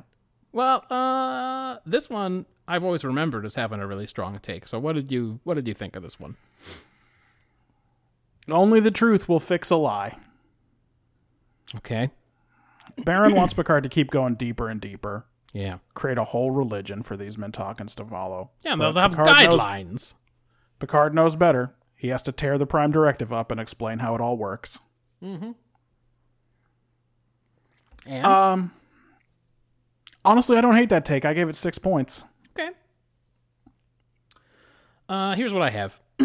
Yes. This is a rational world, and there's a rational explanation for everything, even if you can't fully comprehend what it is. Yeah. Uh, uh, it was sort of a process of elimination take. Was it about the morality of interfering in alien culture? Sort of. No, eh, I mean a little bit, But He- uh, because there is a scientist in this show, there is one voice that thinks they should just attempt to shape the whole society. yeah, but This guy is a real. I, I've already forgotten the Nazi's name. oh yeah, um, I forgot it too. They had his picture up for half the episode. Um, Yep, they said it four hundred times. Uh, well, whatever. Benny Hill. I'll just call him that. This is real Benny Hill. Yeah, but instead of limiting the exposure, Picard really ramps it the fuck up and saves the day. So it's not about that. Um, is it about the morality of observing uh, a, a less advanced culture? Nobody seems worried about that. he does explain to them why they do it, Mm-hmm. and they, like I said, everybody understands And then at the end. finally, is it about the existence of more advanced people and how they are perceived? Maybe, but that isn't really applicable to everyday life. Like, no American ever, not even really the indigenous ones, has ever run into such a vastly different and superior being that they formed a religion around them. Right. So So, like even even in the very weird case of the Aztecs or whatever who thought I forget who it was who thought that Cortez was a god, it was because they had a weirdly specific prophecy that he seemed to fulfill. And by the way, It's they not weren't, just because he had ships and armor. and they didn't think he was a god. They thought that they had powers, but they were also quite willing to fight them to the death. Yeah. So it's like, I mean, eventually they got to that point. Um, so uh, that didn't seem like it really applied. So I think it was more of like an anti-religion, anti-superstition episode. And Yeah, uh, so I was tempted to write the old Arthur C. Clarke maxim that any sufficiently advanced technology is indistinguishable from magic, right? yeah, Uh, t- I mean, it, it feels on the nose, but this is sort of the best of Trek to me. Like religious groups would probably be unhappy with it, but the cool thing about TNG and Picard is that it encouraged people to try to be reasonable in their actions toward one another, to think critically. To, Right. It's like uh, when Janeway's going into the cave, Right. and the woman and the, the woman's like, "You believe that eventually you'll find the scientific explanation for whatever's happening here." Yeah. And she says, "Yeah, we may not know it now, but eventually we'll be able to figure out what it is." Right. That's the, of course, because Voyager is Voyager. She at the end is sure. She At the had- end, she had a religious Maybe experience. there's just gods, That's right. just like in the other episode where I don't know. Maybe we saw that soul energy go into the fucking asteroid belt. So, who who can say? Yeah, Voyager's a real fucking pain in the ass. Um, to me, this was an eight. I see. I gave it a I gave it a crazy eight. It's one of the big ones. I just thought that the take.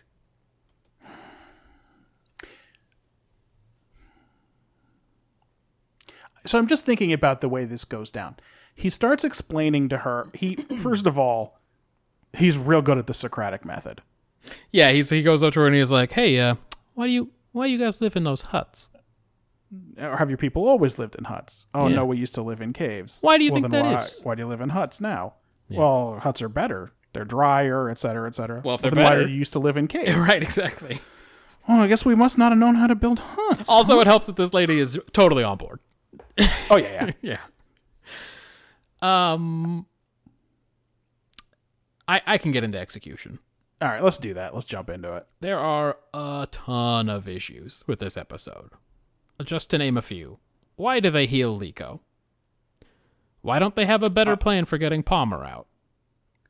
Yep. Why do they send Picard Yeah, go on. Tells Crusher you should have let him die. Even if they don't do that, I got ideas about this. Mainly my idea is why not you if you're really worried about him dying and you're like it's our fault he touched our Sparky device. Well, why not heal his internal injuries and leave him scraped and bruised so that he feels like he fell off a cliff? Yep. And then he'd be like, Damn, I had this crazy dream. I think I fell off a cliff. I'm in fucking pain.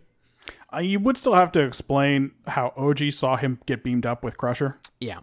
Like she did witness it. But at least this guy wouldn't be like, No, for sure, I seen a god. He's real god. The main problem is that he thinks he died and Picard brought him back to life, Yeah. right? Yep. Um, And it's not until the end when someone finally points out to him, "No, you just didn't die.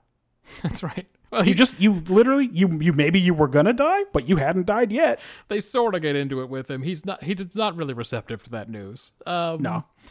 Okay, so why do they? He's had a long day, honestly. Why do they heal Liko? Why don't they have a better plan for getting Palmer out? Why do they send Troy and Riker? Why do they bring up Nuria? Why does Picard go down there? Why does anything happen in this episode other than to advance the plot towards the writer's desired outcome?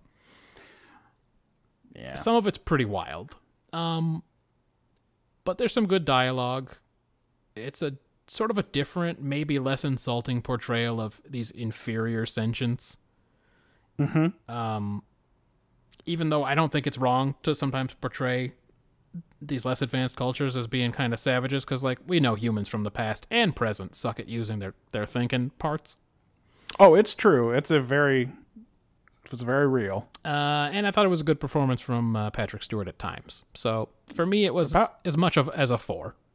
About every 5 years someone sees Jesus in a grilled cheese sandwich, so it's not like Yeah, it's not like there's anything about being primitive that does it. But So still, you I give liked as it. ma- only as many as 4? it had so many issues. I didn't understand any of what happened in the plot, like why people did the things they did. None of it made sense to me. Um I'm pretty close. I'm a 5. Okay. Uh this episode I think is saved by the fact that there is no silliness in it. Yes. even uh and part of this is on the guest star even crazy lico Yeah. pulls it off somehow Well, I got the feeling. I, my favorite part was I got the feeling he was desperate to see his wife. yeah like uh, it wasn't like hackneyed. Like I was like, oh, this guy is unhinged.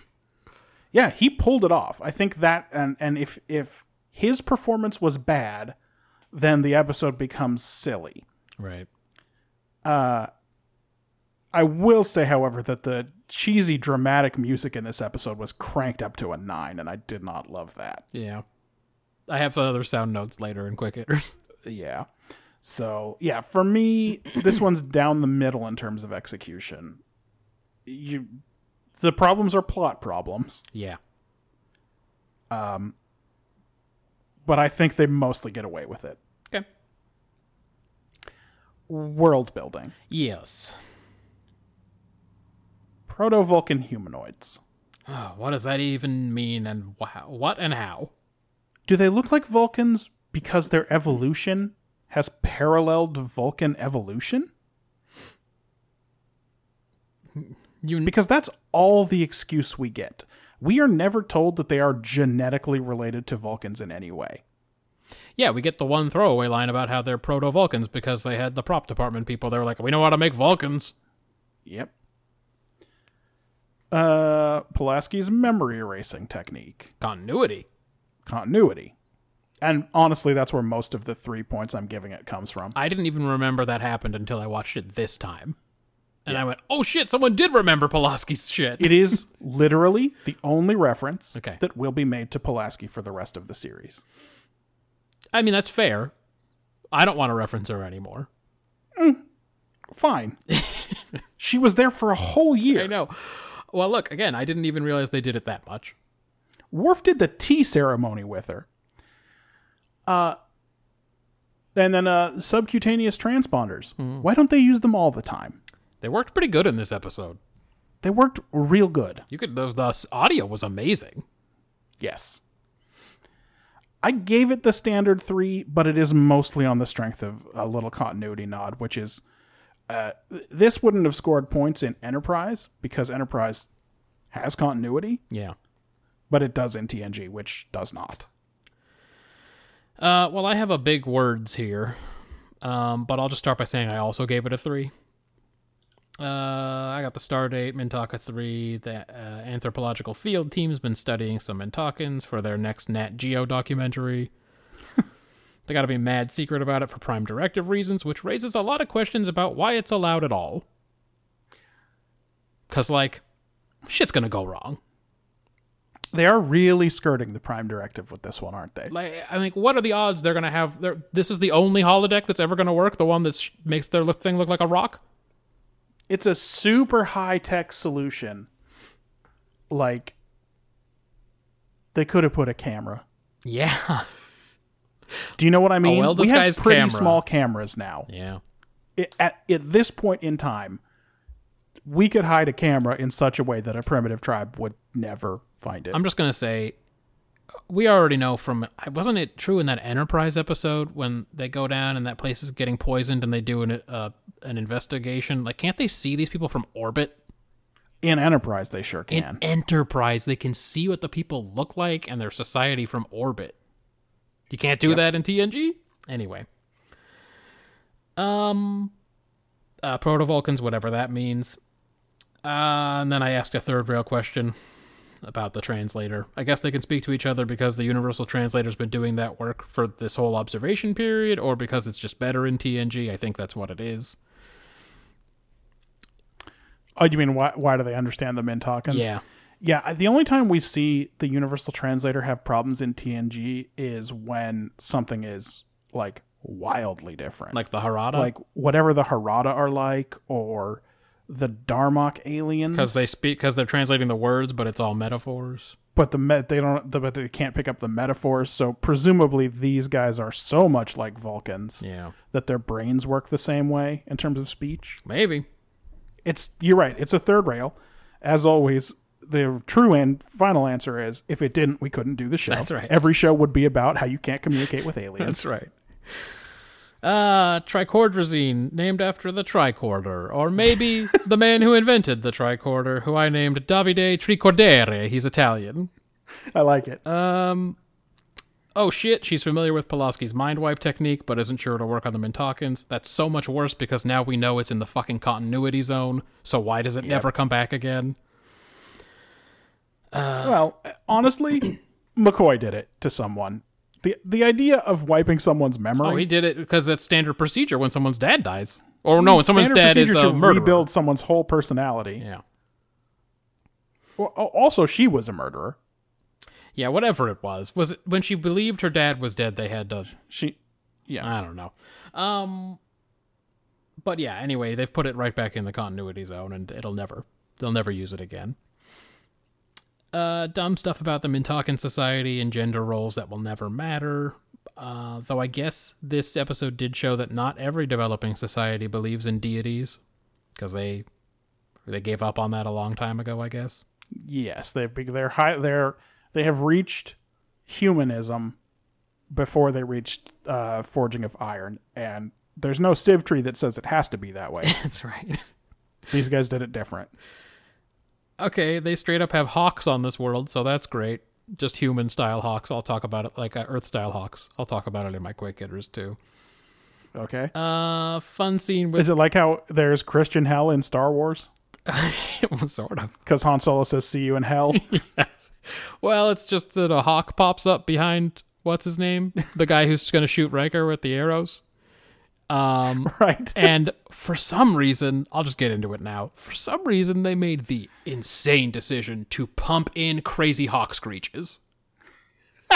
it goes. Well, that's how you can tell the difference between uh, Commodore Eagle Vision and Commodore. Oh God, With all the Commodores. Uh, I don't remember the names of all of the Guild of Purpose-Driven Commodores. I only remember Commodore Eagle Vision and Commodore Sex Act. But it's like, why did they pipe in that hawk sound effect so that like, because we might not have noticed the hawk back there. You can't show a hawk on screen without putting that fucking screech in there. it's kind. I- It's actually it's in the Directors Guild of America contract. it's in the collective bargaining agreement. It barely popped up over the dude's shoulder, and they pipe in that noise. I'm like, why do they want you to notice the Earth Hawk? Why? Oh. hey, did you forget about the Earth Hawk? it's like, hey, check it out. They got hawks just like on Earth. They're the same birds. Uh, they're proto. They're proto hawks. But and by the way, it's the one thing that we know is different on different planets is they got different pets and animals. That's right, but not on this one. Um, uh, where was I? Uh, fun scene with Data, Troy, and the sensors in determining who Nuria is. That's how they were using those subcutaneous uh, transponders. that was a little bit of business. Uh. also, they get data takes three tries, but not all five to find Nuria, That's right. Uh, s- which is, I guess, probably statistically what you'd expect, huh? well, he didn't know which one it was, so yeah, that's that's uh, he made his way through them. Um, there was a lot here. Some of it was bad. It's just a three for me. Okay. Uh, what about characterization, though? I know Crusher is very busy in here today and needs a fucking staff. Yeah. But Picard is going to have good reason to be angry with her because that fucker woke up. In in TOS, when they turn everybody to crystals, Yeah. McCoy says that they turned his doctors and nurses into crystals. Uh huh. I guess we know Dr. Solar exists. We will hear her name again. We will never see her again because she's Kalar now. But we know she exists, but it sure does seem like Crusher's the only doctor on this ship, huh? Yeah, except every once in a while you'll see one scene where the place is packed full of blue unis and you just go, how does the, what is the shift? What shifts are worked on this ship? How does this Bunch work? of Simon Tarses is. It's the only thing you can explain it with. I guess. Um, Eventually, we'll have Nurse Ogawa. anyway, she did a real fuck up because the guy woke up. Um, why send Riker down to this planet? Here's an idea. Why not send one of the anthropologists who they just rescued, who've been studying these people for however long? Yep, send Baron down there. Make him up and send him down. Did they know the plan was for them to firemen carry someone out of there? Because then send data. Just send data. Yep. He'll talk real funny, but these guys are mad logical. They'll probably like it. Because I was telling, probably I was looking for this, but I sat there and I said, Riker's going to screw this up somehow. He's not smart. And sure enough, he walks six feet away from that group of people whose lunch has been interrupted by Liko, and then he says with his mouth the word, the name Picard. He sure does say it real close to them. After the guy, Rik- Riker to Picard. He could have also said Riker to Enterprise. yes, after the guy has straight up and like, his name's the Picard. I seen him. And he's like, he walks six feet from him and he goes, Riker to Picard. And I'm like, what is? Is this fucker for real? I could not believe that. Nobody down there was trying to trick him, and that's the only thing that he's smart about. Uh, it's probably because of his bad dad. That's right. Uh, Picard uh, is not playing around with this anthropologist about the Prime Directive. There ain't no punchline. This, his fucker's mad. Both Picard, both Picard and Riker give that guy the dirtiest fucking look. it's there's no punchline. This fucker's mad. He's just like, no, fuck you. Um, he'd rather I like that you cast him as R. Kelly, by the way. He'd rather tell them about fancy starships than pretend to be God Picard. Hey, I get that he wants to show this lady he's not a god, but he's getting pretty handsy with her. He's like, Uh huh. touch me, look, Take, ta- exactly. look, yeah. I'm just made out of flesh, just like you. It's- Feel the warmth of my hand, yeah. the rhythm of my pulse. Oh, you have it? Do you have it written down, or is that seared into your memory? Oh, I just remembered it super good. Uh, I liked his observ- uh, his observation lounge explanation uh, that we were talking about earlier. That was good trek, I thought. yes. Um, It's believable that she follows him he through that set of steps. he was doing well. But then when she asks if he can restore the dead people from last winter, instead of adequately explaining that he literally does not have that power, he gets real shitty and is puts his hand on his head and he's like, "Jesus fucking Christ. Why are you really so does. dumb? This lady just doesn't get it."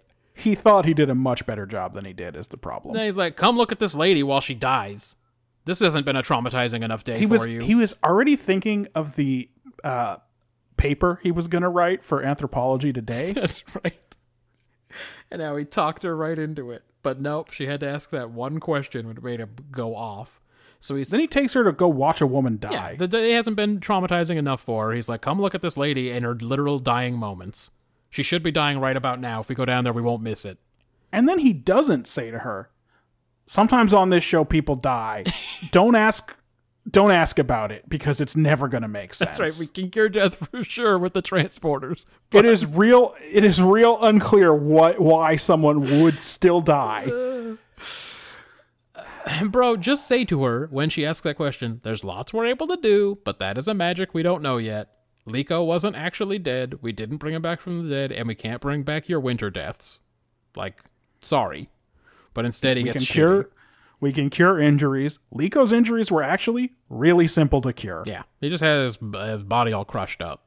Uh, We just had to fix just had to get some swelling out of his brain, Yeah. which we can do just by getting the fluid out.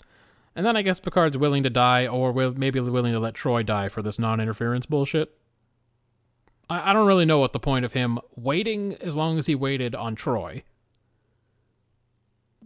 He does appear right from the back and go, "Liko, don't." when he's already shown Nuria the starship and he's already healed Liko. Like, you're gonna let Troy die for this? But then he goes down there and he's like, "All right, well then shoot me with your fucking arrows, bitch. What do you got?" And it's like, what is his? What's the plan here? I, I guess he figures at least if he gets killed, then they won't believe he was a god. or I mean, that's, ten minutes later, Liko will be like, "It was a trick. this isn't the real Picard. Uh, We're supposed to not believe." In his last log, is it just me or does his remark about Doctor Crusher's usual skill sound like a dig?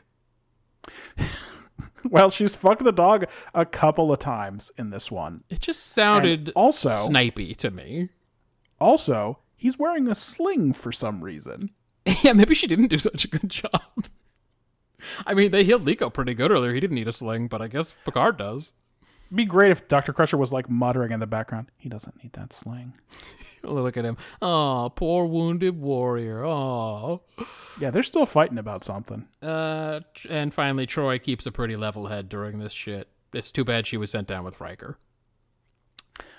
Okay, we'll get to it. Oh, okay. I have a, I have a lot of thoughts about Troy and her performance on this mission. Uh, so Well, I gave overall, I had characterization at a six.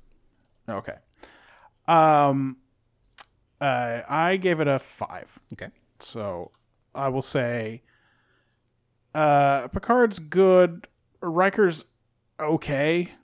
Troy's efforts are laughable. And it's not clear to me that Beverly even tried to erase that old boy's memory after Picard yelled at her in sick bay. Here's what I mean. So here's my legit question for you. Okay. Who is a worse debater. Who would- who would get a worse score in high school forensics? Okay. Data's reverse psychology in the Ensigns of Command, it was not good. He Or- didn't deliver it well. or Troy's "We're strangers, may we speak?" That was quite a dream you had. Yeah, I guess I had skipped over the actual dialogue because I was incensed that they were even talking to these people.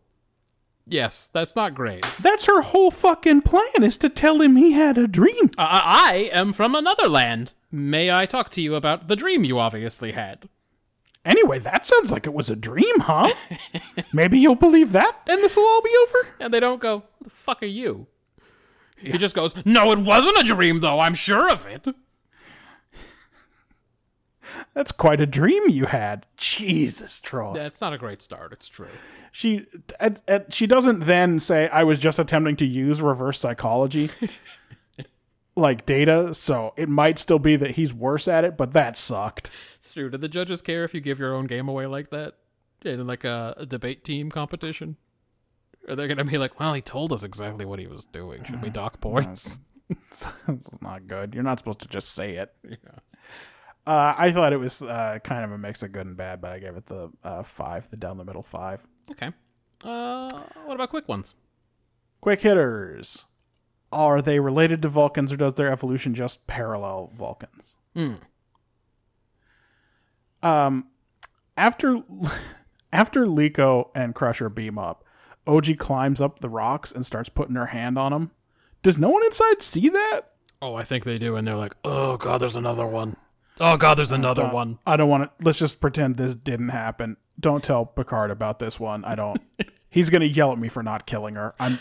I'm pretty sure. They're for sure pulling the Jehovah drill at that point. Shh, Uh, but shh, Jor- shh, but Jordy and Data, Jordy and Data are down here. I can't just ice her in front of those two. They won't be cool about it. If O'Brien was here, one. We'd at least have a I cleaner. could ice her. Yeah.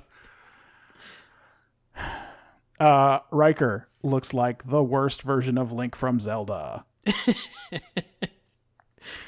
Uh, darkest timeline link. Yes, with his his wig is particularly bad. It's not good. Also, is It's he like the got only one of two- them that has facial hair? Uh, I don't think we see any others, I but no don't- one says anything. They're all cool. No one says anything about it. I would have been like, who's this Are we bearded? shaving this village, friend? yeah, who's this bearded fuck? um, uh, they beam down at Vasquez Rocks, so that's always nice to see. It's good to see that set get some love. Yeah, yeah, yeah. It's not a set. I mean, it is a set, but it's not a set. Uh, they went. They what I mean is they drove an hour to shoot that one. Yep.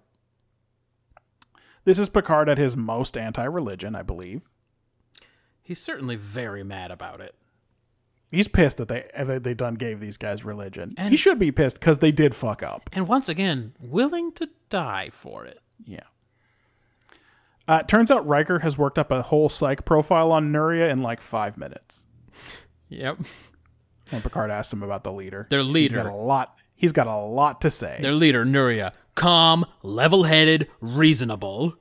yeah, You're just like, uh, I'm sorry, you guys basically said you had a dream. And then he went, no, I didn't. And you went, oh, look, there's another one, yoink. There was no conversation. Uh, we have another instance in this episode of sending the transporter operator away before you do a crime. No one took a nap, though. Picard definitely gets that guy. Well, because it wasn't O'Brien. No, it was Ensign Picard Hoy. definitely gets Ensign Hoy out of the transporter room before he beams Nuria up, Yeah. as if it's going to be t- uh, tough to explain that there's two people on the ship. yep. And then I wrote, "Is there a hot second here where Nuria thinks God is seducing her?" God, I, I thought he was. Yeah, I thought he got a look at her and he went, mm. Nuria's uh, hair is pretty wild in this episode. She has twin braids. That's fine.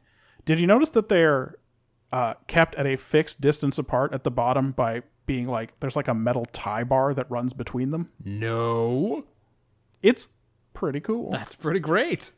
But it it also seems like she's just wearing a pound of metal at the back of her hair too. So I don't know. Maybe she has neck problems because of it. She's the leader. Who knows? Riker didn't put that in his psych profile. No, but I enjoyed it. I gave the best actor to Picard because he Picard's out real good in this one. Yeah, he does.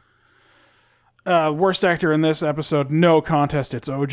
She is It's not poor good. Pamela Adlon. You may remember her from uh, Louis. Also, Bobby Hill from King of the Hill. It's Bobby Hill from King of the Hill. Uh, she was in shit. What's that show? Uh, Californication. I never saw that show. Uh, but it's awful. But we'll talk about it in a mailbag sometime. Okay. it's a it's like a weird it's a weird fantasy where a writer a tv writer i think maybe just a regular writer but a writer is so cool that all the 19 year olds want to fuck him oh. Oh, good. So it probably has worked on Star Trek, the writer of that show. Oh, i imagine so yeah it probably is brandon braga probably wrote it that'd be my guess uh that's uh, best actor worst actor I got so many. did you do quickies give me them quick I got so many. I took so many notes on this episode. We've already had some questions about their similar lineage to Vulcans. They say that they're rational because of it. the Vulcans used to be maniacs if you listen to any Vulcan tell it. not only that but every seven years they still are So, yeah, they learned to suppress their emotions over time, but that was like a cultural thing that happened. That didn't seem biological. it was such a big revolution that it created the romulans Yeah. So, thanks again for this episode, DNG. Uh, immediately. It's see, the thing is, it's a fucking useless throwaway. Yeah. they could have just said uh, these people follow an unusual path in development where they uh, they have embraced rationality very early. yeah. Do you know what I mean? I think they knew we would recognize that makeup. well, they could have done different fucking makeup. That's what I'm, I think. This all came from the fact that the makeup artists were like, I don't know, we can do a Vulcan. I mean, you could just always you always have the option to just go trail style, go to Michaels, get a stamp pad, and just stamp all over someone's face. You can go real simple. Each one gets one stamp. yeah, They're just like sometimes that's humans, it. except they got one stamp. Um, immediately I had to go look up who this Lico guy was because of his voice. Uh, his face is familiar too, He- even under the makeup. A lot of people know him from Twin Peaks, but to me, he's the guy from Fresh Off the Boat, the neighbor. Uh, his name's Ray Wise. Um, Yeah. It, it turns out that he's he manages to carry off the part of Lico because he's an actual actor. Yes, that's right. Um, is it this girl's first day on the job? It's she's taken the measurements before, but it's her first day as the official record keeper of the sundial. Dude, Oh, that is so my. li- That is such a bad first day. Oh, it goes very badly for her. First of all, first day on the it's job. not clear that she takes the measurements. She says at one point she's gonna go do it, but that's when Riker does his thing. That's when he goes does well, she's yoink. starting she's starting to take the measurements the first time and she sees a fucking flash of light up in the mountains and she just they just go and do that she's not like let me i'll finish this and then let's go check out that mountain light it was um, it was an unlucky first day for her. yeah Uh, again, California. Finally, that state gets some love, gets some scenes filmed out out in its bits. um, there's a lot of beautiful scenic california in star trek at least this wasn't that one ranch that they always film at the one uh, where Sulu uh, and company did their bit in that Yes, when that, that- early episode. that's the one Yeah. Um, I I asked my question again here. Why not leave him with some bruises and cuts and stuff? Then he could be like, one, I had the craziest dream, and two, I am in a lot of fucking pain. I fell off a fucking cliff. Did you see that? for real if they left him pretty bruised up and just beamed him back to the base of that fucking cliff he'd be like oh god oh wow That was oh a- that was a weird dream I fucking fell off a cliff, guys. And when you fall off a cliff, you get crazy dreams. And then OG would be like, uh, a lady? You disappeared with a lady? And then they'd be, And he'd like, be like, what? You're the crazy Oh, one." God, I, I am in way too much pain for this. Uh, okay, I get they don't want this guy spreading shit around about Picard, but isn't it better to avoid talking to anybody unless it's necessary while you look for your missing man, rather than just go straight into town and start talking with the townspeople? Hon- Honestly, at least they didn't send Troy and Data. I, I, between those two idiots, they probably would have thought the best plan would be to just tell them all about the Enterprise right away.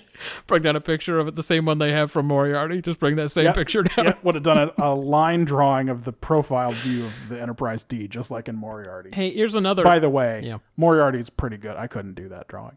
oh yeah, that was way better than my drawings of starships. Jesus, you've seen them. Yeah, they don't look good. It's fine. No one does. Um, Here's another one. They don't have to free Palmer. Like, those guys will leave him alone at some point. He won't be with someone forever. They'll like tie him up and leave him in a fucking cave or something, and then they can just beam him up. Yeah, th- at some point, either everybody in that room will be asleep, Yeah. or I mean, like When no one's around, just beam him up. the worry is that he's very injured, right? That's the the clock on this is that they know he got blown out of that window and they think he's injured. Well. All right. This is the part where I talk about the bird popping up behind the guy. If you Okay. it's not worth it to go back and watch it, but someday when you go back and watch this episode I'll watch it again. I'll look for Right that bird. behind the guy lining Riker up with his fucking bow and arrow, a hawk flies just barely into view and they give you the loud screech. They must have thought it was so cool that a fucking hawk showed up right then. But they were like, "Oh, we gotta leave it in." Uh, Did you name any of your ships in STO after Ensign Hoy? Uh, no, not That fucker yet. got a name for some reason. It must not have appeared on the list. Oh, you know what? I didn't name any of my ships after any characters that only had one name. They needed a full name. I only did it if they had a full name. The only exception was Tate. Because it's thought Tate unknown was what too she is. important. I don't even know what she is. Is she a Hume? She's not a Hume, right? She might not be a human, and she might only have the one. Yeah, name. she might just be Tate. They're like, hey, who are you? She's like, Tate, sir. Okay. So unless someone had now the name in in some cases was from a beta canon source. So like when I named a ship the Maddie Calloway, Calloway doesn't actually get a name right. Well, Calloway, but yeah, not a first name. Yeah. in uh in that great great episode where Troy's losing it. Eye of the Beholder? Yes, I think that's the one we talked about the other day. Yeah. Um. uh, again, Nuria is extremely reasonable and catches on super quick, which so that's lucky for Picard. Um, she's like, okay, now I'm cool. It's been three minutes since I went to space, so I'm all caught up. Yeah, it sucked. By the way, he took her to the observation lounge, and they looked down, and she said, "Is that my home?" Yeah. Not like what is that? Why did she know? I'm guessing he must have told her before they went in. Now we're gonna go look at your home. uh, you guys have, but I didn't really read all the reports. You guys have figured out that you live on a round globe. Oh no, right? you haven't? Let's take a look. Uh, again, this Baron guy sucks at non-interference. He's like, they've seen my buddy Palmer down there, so now it's open season. Let's make you a fucking god. Yep. Um, Again, uh, Star Trek hates scientists. yes. Mm, some more stuff about why don't they beam up Troy. Um, when it hit me that this guy's plan was to prove God by shooting at God, I had to pause so I could have a good laugh. Uh, it doesn't hundred percent track. this guy's back and he's Jesus, and I'm gonna prove he's Jesus. I'm gonna unload this entire magazine into him. Like, bro, don't shoot at your holy ones. Yeah. That seems like a basic plan, right? Like, don't shoot Buddha if you think you ran into him, or like Zeus or whoever. Like, don't shoot at him. Like, and but I guess Picard can't say, "All right, but if I am God, I'm gonna be mad." I'm gonna sap your ass. Lightning's gonna come out of your butts or whatever Matt said earlier. And I'm not about to bing this, but I am morally certain that there is Picard Nuria fanfic floating around out there. oh, okay. I'm not gonna. No, I bing don't it. think you have to Bing fanfic. I'm just saying, Bing will get you the dirtiest stuff right away. I, it sounds like someone's binging it. What? I just Google it. Uh, Life Goes On, a Star Trek The Next Generation fanfic. This takes place a few months after the events in the third season episode Who Watches the Watchers. Why? It was the day of the winter No, no, solstice on Mintaka 3. No. It was tradition for everyone to gather for a long night to review her history. That's Hold not on. true. Uh, what do you think I should just, if I'm just going to do a find, they won't just Oh, put the no. Um, word sex, right? Hold on. No, they um um breast. No. Oh wow! No. Is this a non-erotic fanfic? Uh, hard. That's fine. I, uh, wet. wet. No. yeah, I was gonna say wet. Yeah. Hey, even the relatively innocent word "wet" is not in here. All right. Well, that's safe, everyone. Also, it's only like four paragraphs, so. But to be fair, we're cool. To be fair, you the top search result on Google: Captain Picard, single father, chapter one. no. I said no, but to be fair, you didn't Bing it. You only Googled it. Sisters Are Forever, Chapter 21. Stop it! Stop whatever you're doing. Cut it out. Picard and Nuri had returned to the surface of Mintaka 3. All right, now I'm gonna Bing it. Uh, All right. I'm googling Bing, by the way. It's something I do every time I go to Bing. um, let's see. It looks like this is not anyone's main ship. Picard Nuria fan fiction. Uh, yeah, it's true. Most people want to do like um, Picard with other people. I'm not into this. All right, well that's all. Fucking A. That's all I had. Fucking A Christ. Hey, in this one, I don't care. Um, don't ruin this. in this one, I will say that uh, Ian Andrew Troy appears to be a character. But it's not erotic, right? Because he's he's just Now, a this little one boy. Seems, this one seems like it's not erotic. No one takes a sweet's virginity, right? I don't think so. Kentaro. Oh No, no, no, no. Come on, come on, come on, come on, come on, come on, come on, come on. man, if I wrote a fanfic, Of Kanjaro? uh, Kentaro and Ian Andrew Troy, that would be very specific to that'd this be the most podcast. obscure. All right. All right, that was it. Next, next one. Did you did you do your quick hitters? We done? I did my quick hitters. That means it's time to uh, move on to last week's winner. I can't believe we have to do another one. I was so ready to call it. last week's winner was Deep Space Nine. This week we watched The Abandoned.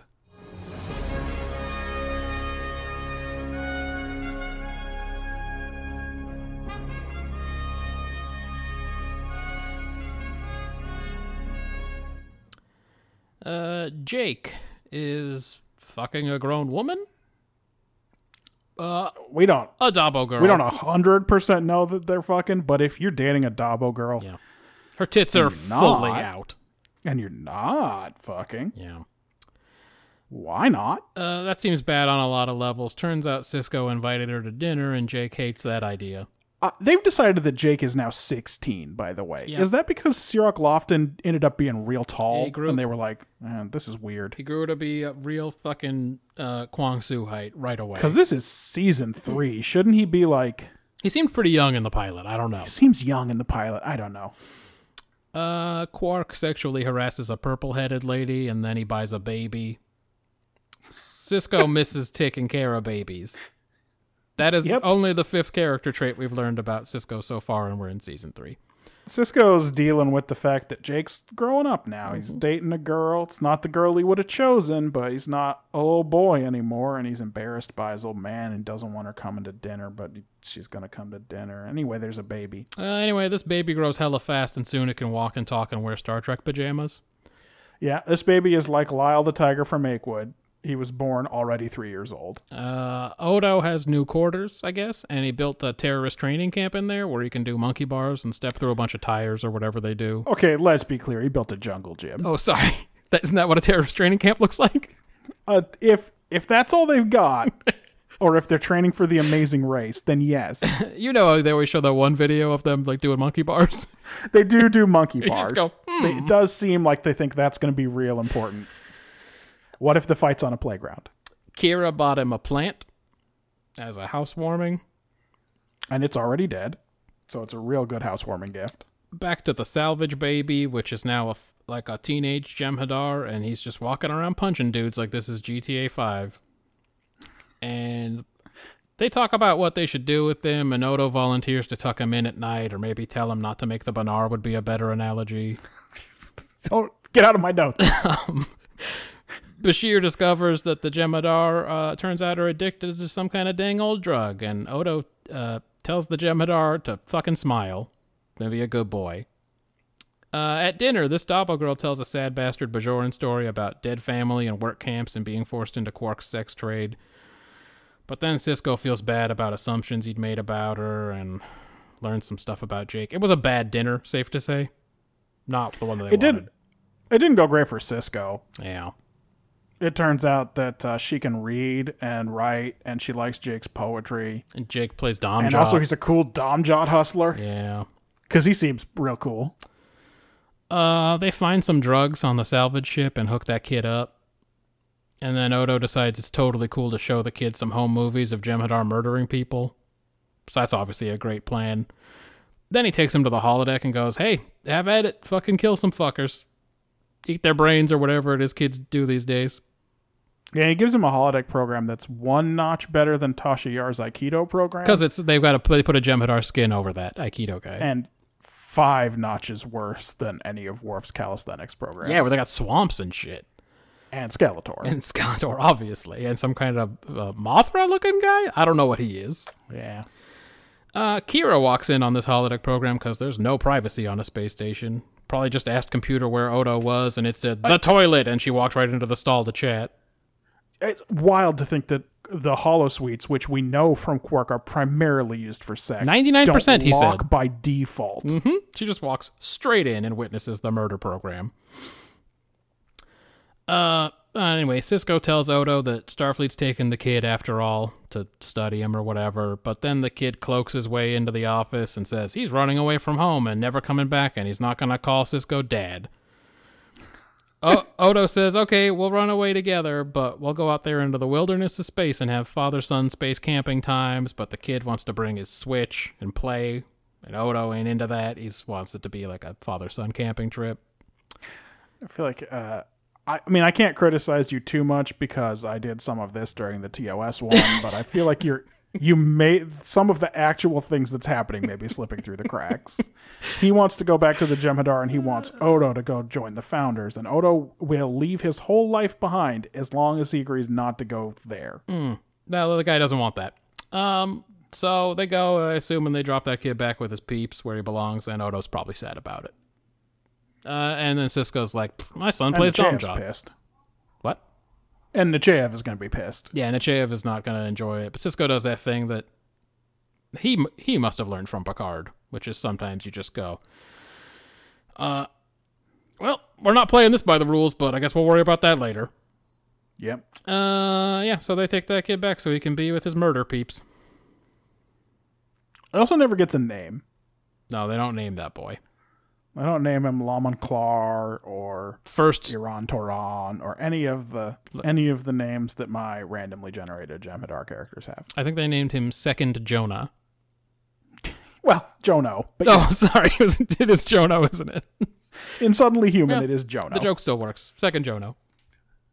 Uh, what was this episode about? This is a little bit of a puzzler because it, it it feels like it wants to be about growing up Okay. a little bit. But here's what I thought the take actually is. Growing up. Uh, Is that a song? that's the boss. Oh, okay. I don't really have any knowledge of his music aside from, uh, you know, Dancing in the Dark. It's Streets of Philadelphia. Oh, yeah, Streets of Philadelphia. No, no, no. Uh, you can't expect others to learn from your experience. Odo's been through his journey of self discovery, right? He found his people and he didn't like what he found. Right. he wants to prevent this Jem'Hadar from finding his way home because he doesn't like the life that's waiting for him there. But Odo doesn't realize that he wouldn't have been able to take that advice if it had been given to him. Yeah. When he saw the nebula on a map, Ugh. he nearly went into a trance and did a kidnap. He did. He did do a kidnap. did a That's kidnap. not a nearly. and I'm pretty sure he did more than that. You think he might have done an? End? I mean, that might be theory corner. I don't know, but I don't think he told her that she wasn't really in a position to object at the time, and Oh, he did say that. I'm a little worried about it. Yeah, he did say that. I don't love this take. Okay. even if you have to let people make their own mistakes, aren't you also obligated to try and prevent them? Sure. Like, what else should Odo have done? So I gave it a four. Okay. Uh, my take was fatherhood. Am I right? well, that's what the episode is, right? Odo becomes a daddy. It doesn't go great. Meanwhile, Cisco realizes his kid has grown up and he can't still think of him as a kid. He's a sick poetry domjot guy now. He's I tall. guess it's fun that he's hanging around with a 20 year old maybe stripper. Yeah, with her tits all out everywhere. Like you could do this like- episode. honestly, I'm fine with it because at least she just had regular cleavage and not underboob, That's true, and we know that is uh, which is Quark's specialty. du jour among the uh, Davo girls. Um, you could do this episode in any genre. I don't think it's very surprising or interesting to anybody. It's not new ground in Star Trek, even. I mean, you could go from the first one of the first episodes we did with Charlie X, where Kirk has to fucking try to take care of this kid, to the one we already talked about with Jono. Suddenly human. Like we've Shades been of here. Iborg in this one as well, of course. Sure. Like we we've been here, and only Cisco actually being a father is any kind of wrinkle. Yeah. Most of the time, it's the Odo situation where they're th- sort of thrust into a new role or whatever. So Right. The only thing new is that we contrast uh, new fatherhood, fish out of water, for someone who's sort of reaching the end of the active part of that journey. yeah, it's a three for me. Yeah, take was not this episode's strength, I'm afraid. Um, execution, though. What do you got? Uh, I think what they actually did was a pretty good job of giving us a kind of low budget, low stakes filler episode that also advances our understanding of the universe. Like, I wouldn't say any plot is advanced here, but we do come to learn a lot about the Jem'Hadar. Yes. Oh. We learned about their addiction to drugs, for instance. Otherwise, it's a character episode, and as we've discussed, Cisco's at his best as Space Dad, Yep. because that's when the actor, Avery Brooks, is engaged. It's when he seems like he cares. It's when he's not uh, Beltraning. Uh, Beltraning. Beltraning. sorry. Um, so while I'm not super interested in that plot, it gives Avery Brooks something to do. Um, Odo. he had a lot to do in this episode. Odo is this Jem'Hadar's new dad was kind of a flop though. Like sarcastic, pessimistic Odo is such a wildly naive person in this episode and it feels kind of weird tonally. He makes a lot of bad choices too. Like I'll get into it later, but he reminds me of Dexter's dad. I, I will say Dexter's dad is the worst character that's ever been on TV. Odo's Dexter's dad. Uh, I will say we're set up a little bit for Odo's naivete at the beginning with his obvious shyness for showing Kira and the fact that he's entering new realms like he's uh you know he's sleeping naked now and uh he's really exploring the space and becoming the jungle gym and stuff like that like he's very vulnerable with her in that scene Hmm. starting from the fact where he clearly doesn't want to invite her in Well, I have a theory about that too. okay Um, a- all in all, there wasn't enough going on, and it wasn't perfectly executed. But I actually thought it was fine. I gave it a five. I'm uh, I'm a little better than you on this one. I, I liked it a little better, I guess. Okay. Um, first of all, Avery Brooks directed this one. Oh, hey, check that out. No, no surprise. It was a Jake, the Jake episode. Then Yeah. Um, but he, unlike uh, Riker's first episode, where The Offspring, where he's in it for one scene, Yeah. although it is a good scene. it's pre- it's, it's pretty good stuff. he, by the way, uh, Jonathan Daughter? Frakes gets a good performance out of Jonathan Frakes in that scene. It's right. He knows his. He he found a way into his psyche. yeah. Um, uh, there's like a uh, some so Avery Brooks does some different things. There's a rare POV shot when the kid breaks out of sick bay, etc. That's true. And that's actually a, not a bad scene because then we haven't seen how quickly he's morphed again or whatever. Right, and we, I, we're not necessarily. I don't know if we're sure yet that he's a Jem'Hadar. I forget the exact timeline when we figure it out. They It didn't takes say a he minute. was when he was just a little boy in those uh, Alexander pajamas. Right. Um, Avery Brooks thought this episode was a meaningful allegory about gangs and drugs. Whoa. and how like th- that's the only life that this kid has available to him, Oh. right? And of course, drugs are a part of this for sure. Yeah. And in fact, the drugs are being forced onto these little black boys. Not a Yeah. coincidence that the actors who play the Jem'Hadar are black in this one Oh. by, uh, by a powerful race that has all the power You know, I'm glad I didn't. to control them. I'm glad I didn't read the memory alpha on this because I like bringing my own um, my own interpretation of the episode to the table. But this is very helpful stuff. what I want to say is if that's the case, it's very pessimistic that they're not able to save this kid from the life at the end. Well, you'll see that in some of the episodes where they are even more forward about what they are trying to do in terms of today's race relations and stuff like that, Right. that it does not always end in a good way. Yeah. Um this episode, as you said, covers uh, a lot of ground. I said Suddenly Human, I Borg, and Charlie X. You brought up what was the other one you brought up?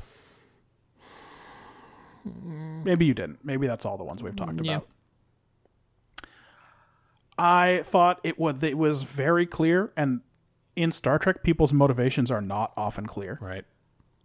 uh, why Oda was so engaged with this Jem'Hadar, and it wasn't because he was saying it at every turn. Sure.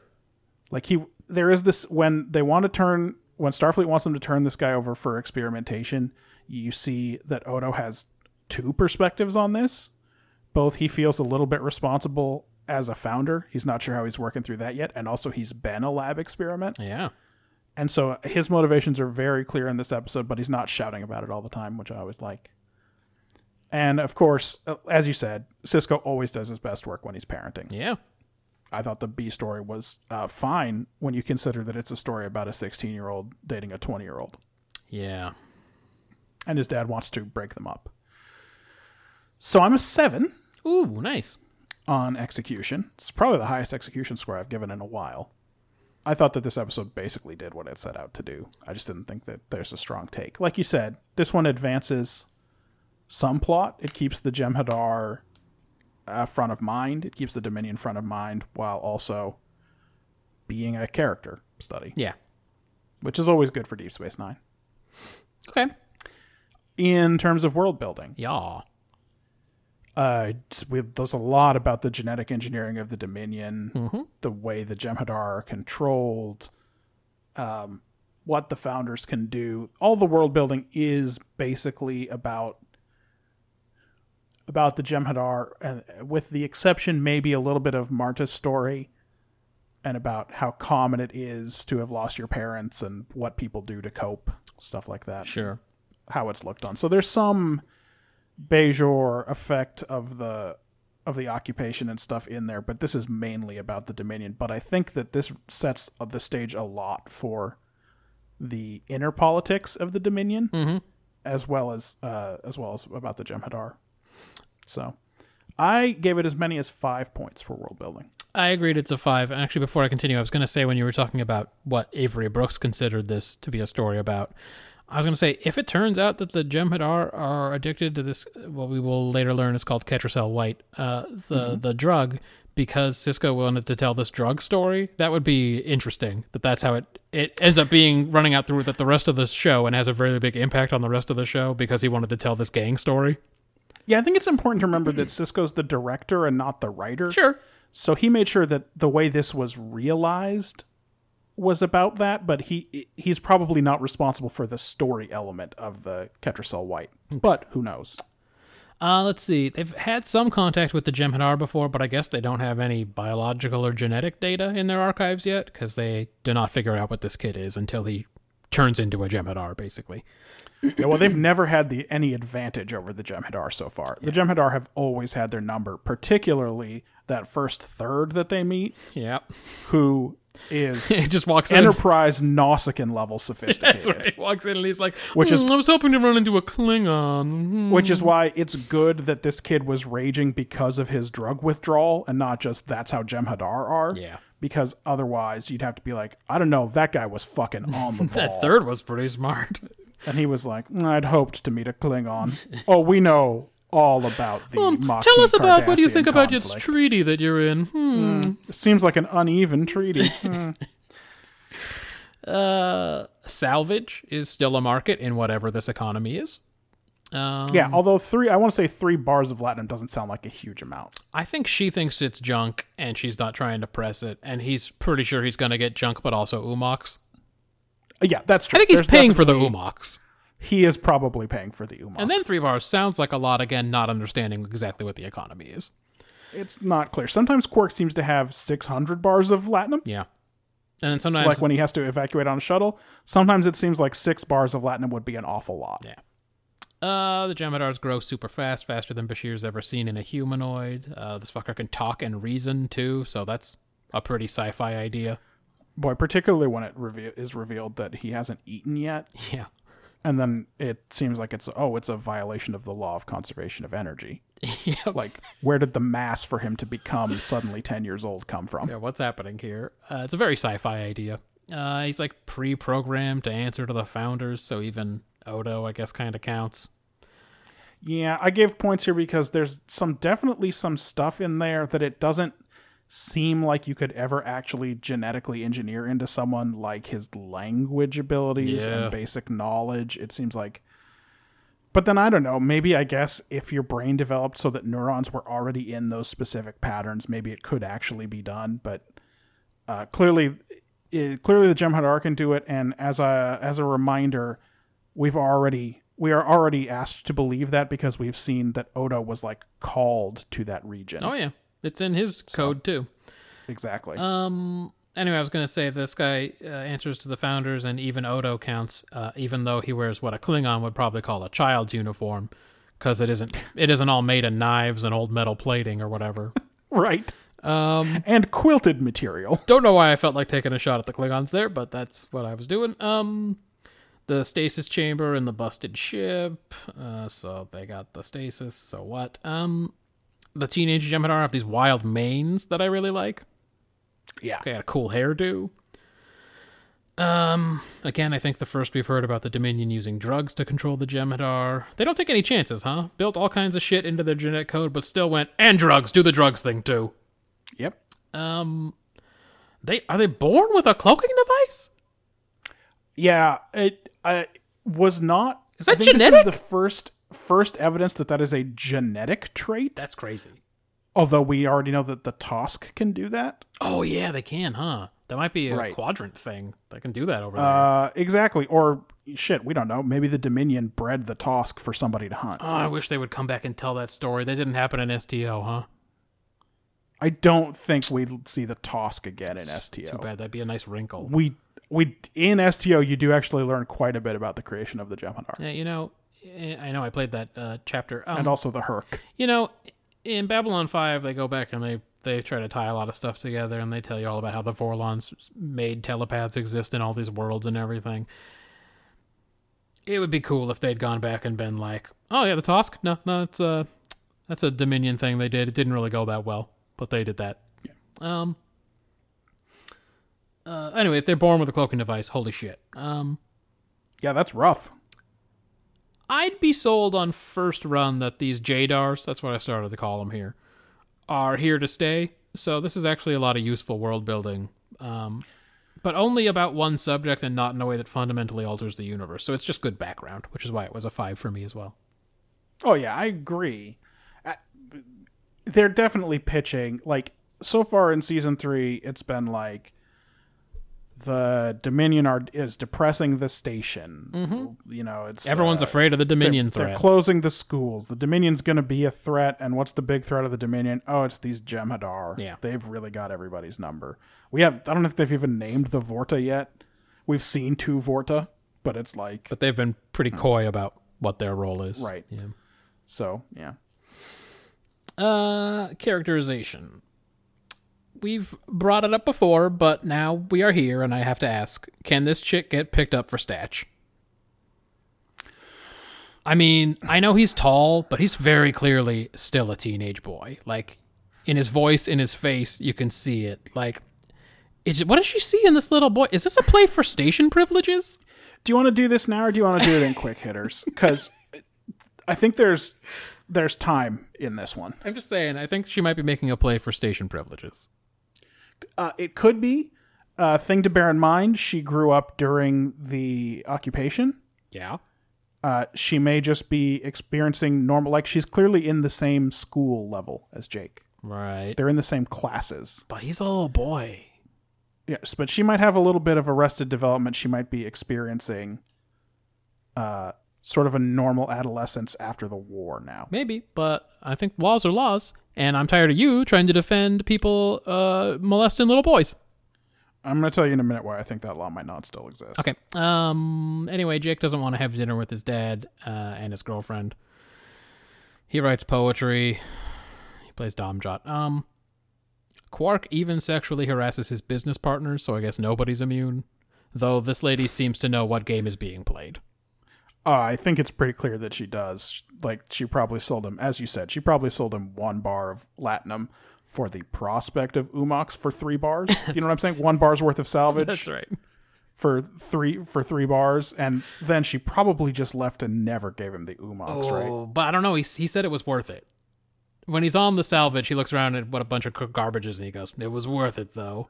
Yeah, maybe. Um, Maybe he got him rubbed. Again, this is like if if it's not a sex act to her, does she mind?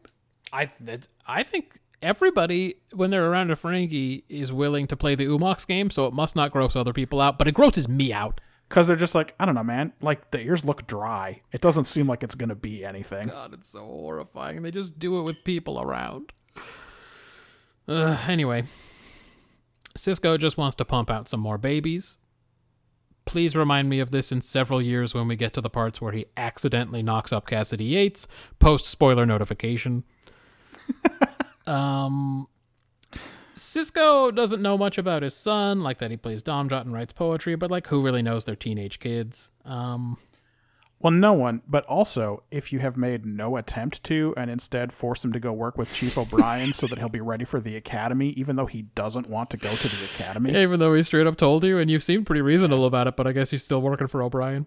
Um, and- but this leads me to my next note. O'Brien is all up in the Cisco's business because Jake still works for him. I guess they haven't talked about it a lot lately. But it does seem like he does still work for him.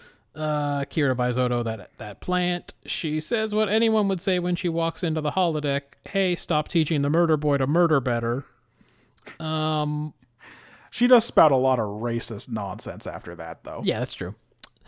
But of all of the characters on the station, it is her job to be the racist. Well, I'll get to that too in a second because Dax says some stuff that eh, blows my mind. Um, Yes. Odo is like me and doesn't want anyone to walk around in the same place where he's watched a porno.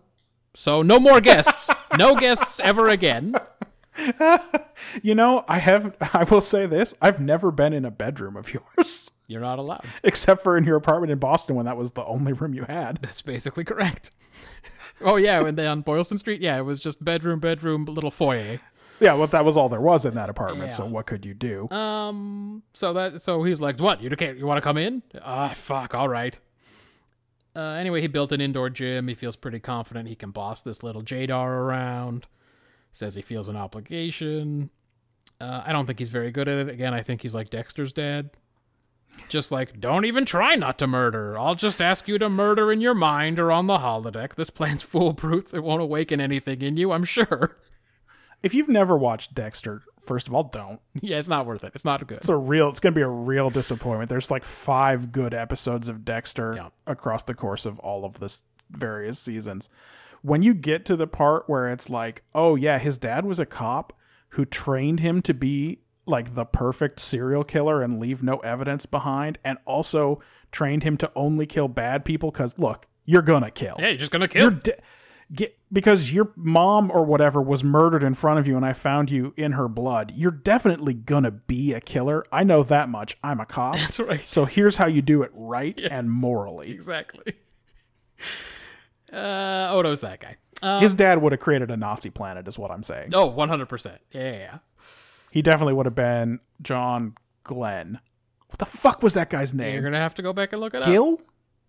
Gil sounds right. What was the other name? No, Gil, Gil, I think was the last name. Was it John It Gill? was something Gil. Look, you keep your notes. Go back and look. Um, Or just fucking memory alpha it. Let me get to my note about Dax. Dax says, this guy may be a genetically programmed killing machine. She's the war for this show? I thought that was Kira. It is John Gill. Uh, yeah, ordinarily it's Kira's place, but I guess this is a science idea. it's a science idea that he's a genetically programmed killing machine. Yeah, that is because it's look they've they taught him language and to become 15 in three days, so get it. maybe I get it. It just seems like Dax is a real fucking hard ass in this one. Uh, and I was gonna say, I thought uh, Kira was the wharf of this show, and then later it's wharf again. Post spoiler notification. you mean yeah, well yeah, Worf does become the Worf of this show. Yeah, that's right. Um, Listen, Michael Dorn just knew there was more to learn. we about the only character really of barely Worf. scratched the surface after seven seasons and a movie. Um, decent Cisco, a little bit of decent O'Brien, maybe Kira. I wasn't as high on Odo as you were. Dax is in it too much for me, even though she's barely in it. Uh, for me, it was a five. Okay. Um I'm ready at this point for someone to confront Kira about her fatalism. Okay. She's sure this kid is going to be a killer. So she's learned that not all Cardassians are bad. She has she barely hasn't- learned it. She hasn't abstracted that knowledge out to like Other people. we can be more than our DNA or don't go around ending micro universes. it's like she's she's r- ready to accept it for the people who actually hurt her, Yeah. but but it's still baked into her mindset, right? Yeah, or maybe it's that she's only willing to accept it when she has specifically encountered the person that proves it wrong. Yeah, she's Homer Simpson at the end of that John Waters Simpsons episode Right. when he says, "Now if only every gay man could save your life." That's right. usual Cisco dad stuff always worth points. I thought Odo was spot on. So uh, I gave it as many as five. Okay, we're on the same page there. We were on the same page, just uh, s- some different. The the points were allocated differently, but they ended up the same. Yeah. Uh, Quick hitters. Yeah, do it. Uh, hey Odo, I brought you this almost dead plant. Yeah, it looked Turns out that's all we got on Bajor. looked pretty ratty. Yeah. Yes, writers. If the hot girl in school just read your poetry, she'd know how special you were. You think the writers were making Jake them this week? Is it, It just is. whoever ends up with the hot chick is them? it is always a writer Yeah. that's lionized in these shows. Never a It scientist. is never a scientist. That's right. uh, hey, Doc, I'm not an expert, but I don't think you should be pumping air bubbles into that kid's carotid artery like that. It did look very airy. They use a fucking aquarium pump or something to put the Ketracel white into him, and it's just fucking a nonstop stream of bubbles Yeah, it's all going right into gurgly. his It's like. arteries. yeah, not good. I don't know why Odo gives that kid a Mezzaluna to fight with. Like he's gonna fucking chop some vegetables after this. oh, you just rock it back and forth. And then I wrote, Odo is willing to leave his whole jungle gym behind if it'll keep this kid out of the clutches of the Dominion. And gangs. So, in the Star Treks that have preceded Deep Space Nine, we have seen that there is, it is clearly not considered an issue for, say, a superior officer to fraternize with a member of their crew. Yeah. Right? Yeah, that's pretty clear. Like, it's just 100% cool. Okay. Picard tells uh, uh, O'Connor, Jesus. Yeah. I don't He mind doesn't that you care. fucked my crew. Yeah, fuck them all. They're all adults. Yep. Um, how can that be true? right?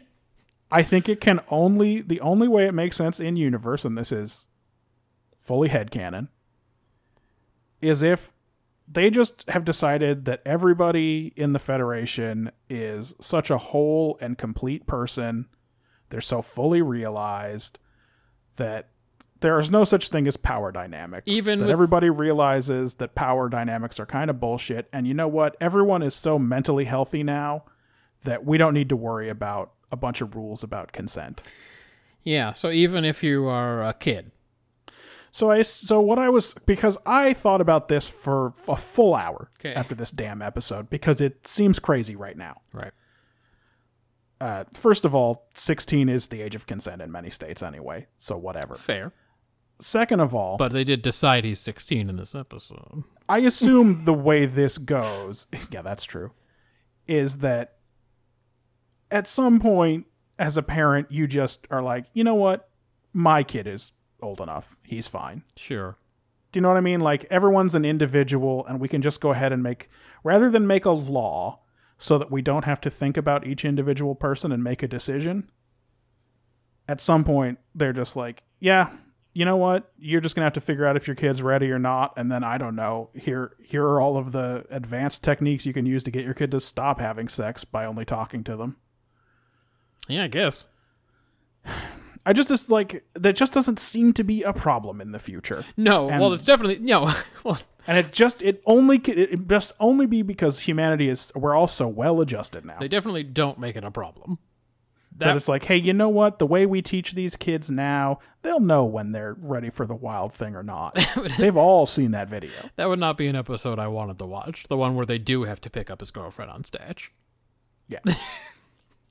uh, but thank you, Reno 911, for introducing me to The term Statch. statch. yeah. Uh, uh, did you have more? You have quick hitters? Oh, that was it, okay. That's my theory corner. Um,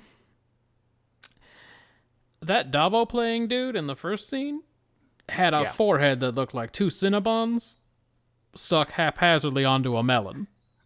Yeah, by the way, I gave best actor to Odo, worst actor to Dabo guy. So we're. he wasn't good. It's true. Probably because of his Cinnabon head. Uh, again, Jake's uh, Dabo girlfriend is fucking stacked. They were not being shy about those boobs. They're just like, here they are. There's a lot of Nah, well, you know Michael Piller. it. Yeah. I'm sure that was the main. It was probably in the casting call. Uh, again, I have here, does Quark saying it was worth it mean he got some promenade head or something, or just umox? Um, I actually liked Cisco's delivery of that final line. Have you ever played Dom Jot with Jake? And O'Brien goes, no. And he goes, don't. Don't. That was pretty good. Um, that was all I had. Yeah, by the way, I did not particularly enjoy O'Brien before that saying, I thought you were going to lower the boom on them. Yeah, that's an expression that still exists, I guess, in uh, weird that that one 2370 made or whatever. I'm not, I'm going to be honest with you, not 100% sure what it means. That's true. It's one of those expressions that I've not. Like, I know what it means from context, but I don't. I've not looked into the uh, uh, what origin. boom? What are we talking about? Like a boom mic? Is that what we're talking about? You're gonna accidentally drop it into the scene? I mean, that's not great, but uh, I don't feel like it would do. That much? It's really Yeah, that gonna much. it's gonna embarrass you is what it's gonna do. The numbers are coming in. I'm just doing the math here. Um, I know you do all the math in your head. That's right. It's all mental. Last place this week. It's going to be no surprise. Uh, with a total of 14 points, which is extremely bad. Hmm. Yeah, I mean, luckily two weeks ago they had a worse score, so or three weeks ago maybe. It's Voyager with Warlord. Yeah. Uh, it will be interesting, I think, at the end of this project to determine what the lowest scoring episode not from Voyager was. uh, coming in fourth place this week uh, with 30 points, so that's not bad for fourth place. Sure. Uh, TOS, and this was uh, primarily my fault, I think, that they're way down here at, at 30. Or my fault. Uh, by that any they're other up- name. Or, the, or my fault the other way, I guess. and we were eight apart on that one. That's by far our farthest. Uh, third place this week, a slot they're very comfortable with, Mm-hmm. Enterprise with 34 with the Expanse. Right? Second place this week with what would have won any of the last several weeks. Yeah, we've been through some bad ones. DS9 The Abandoned 39 points. That And that was your winner. That was my winner this week. I had it at 21, you had it at 18. And the winner this week with 40 points, our first 40 point episode since uh, The Search Part 2, so not that long. And it was another uh, it was when DS9 was on a roll. When DS9 was really rolling. Uh, TNG, Who Watches the Watchers, a s- kind of a surprise win. Well, after watching it, yeah, I thought going in it had a chance because I remember it being real preachy, and that usually means it's going to get some points. Yeah, despite all the problems you pointed out with it, you gave it 21 points. I had it 19. Uh, that was enough. Uh, that is TNG's 16th win. Oh. They pull up to a, a tie with TOS, which hasn't won one in oh A while. just a long time. What was the last TOS winner? It's been a while. Uh, I'm looking. Boy. Hey, um, wow. Oh, no joke, it's been a very long time. They won in week 35, the Doomsday Machine, and it was a bad week. Yeah. Uh, so TOS has 16, TNG now has 16, DS9 right behind at 13, Enterprise 4, Voyager 2. Uh, TNG now pulls into uncontested uh, lead since they have the tie with wins and a uh, nearly 100 point edge in points. Yeah, they're they're further ahead of TOS than TOS is of DS9 in points. In terms of raw points, yeah, absolutely. Uh, next week, week 52. Okay. If you're going to play, we're watching the Omega Glory. Which one is that? Uh, I don't the know. name is one that at least I recognize as being a, uh, Yeah. a TOS. Uh, Captain Kirk must find the cure to a deadly disease to put an end to another Starfleet captain's cultural interference. Oh, okay. Okay, cool. Prime Directive, I guess. Yeah. The Bonding. That's the one with Marla Astor. That's the one with Marla Astor. Ooh, Got some Wharf coming up. Hey, Michael Ooh, it's a Dorn. good one. your time. there's going to be some Picard speeches about how death and understanding death. Uh, Yeah. Uh, also, well, also, Worf and the kid are going to be in that one scene, that one set that I don't think we ever see again. Yes. So we'll we'll talk about that. Yes. Uh, where they pick out presents? Is that what? But they No, pick out the kid's not there. presents.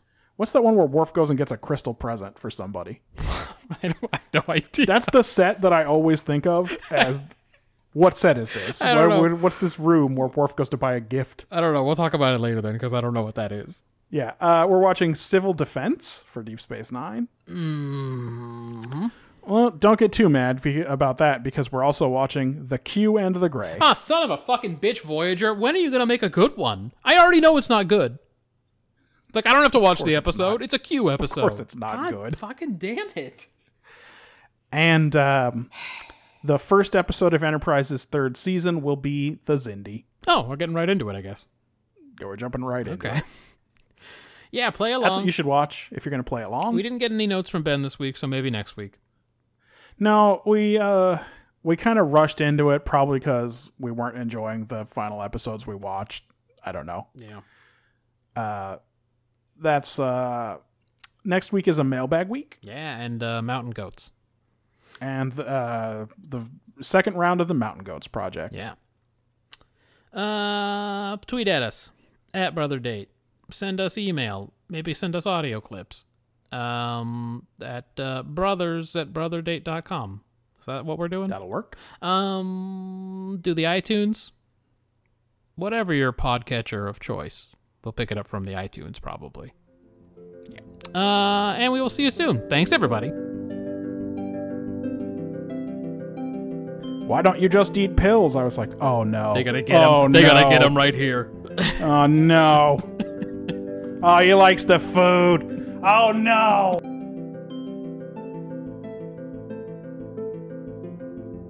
Please subscribe.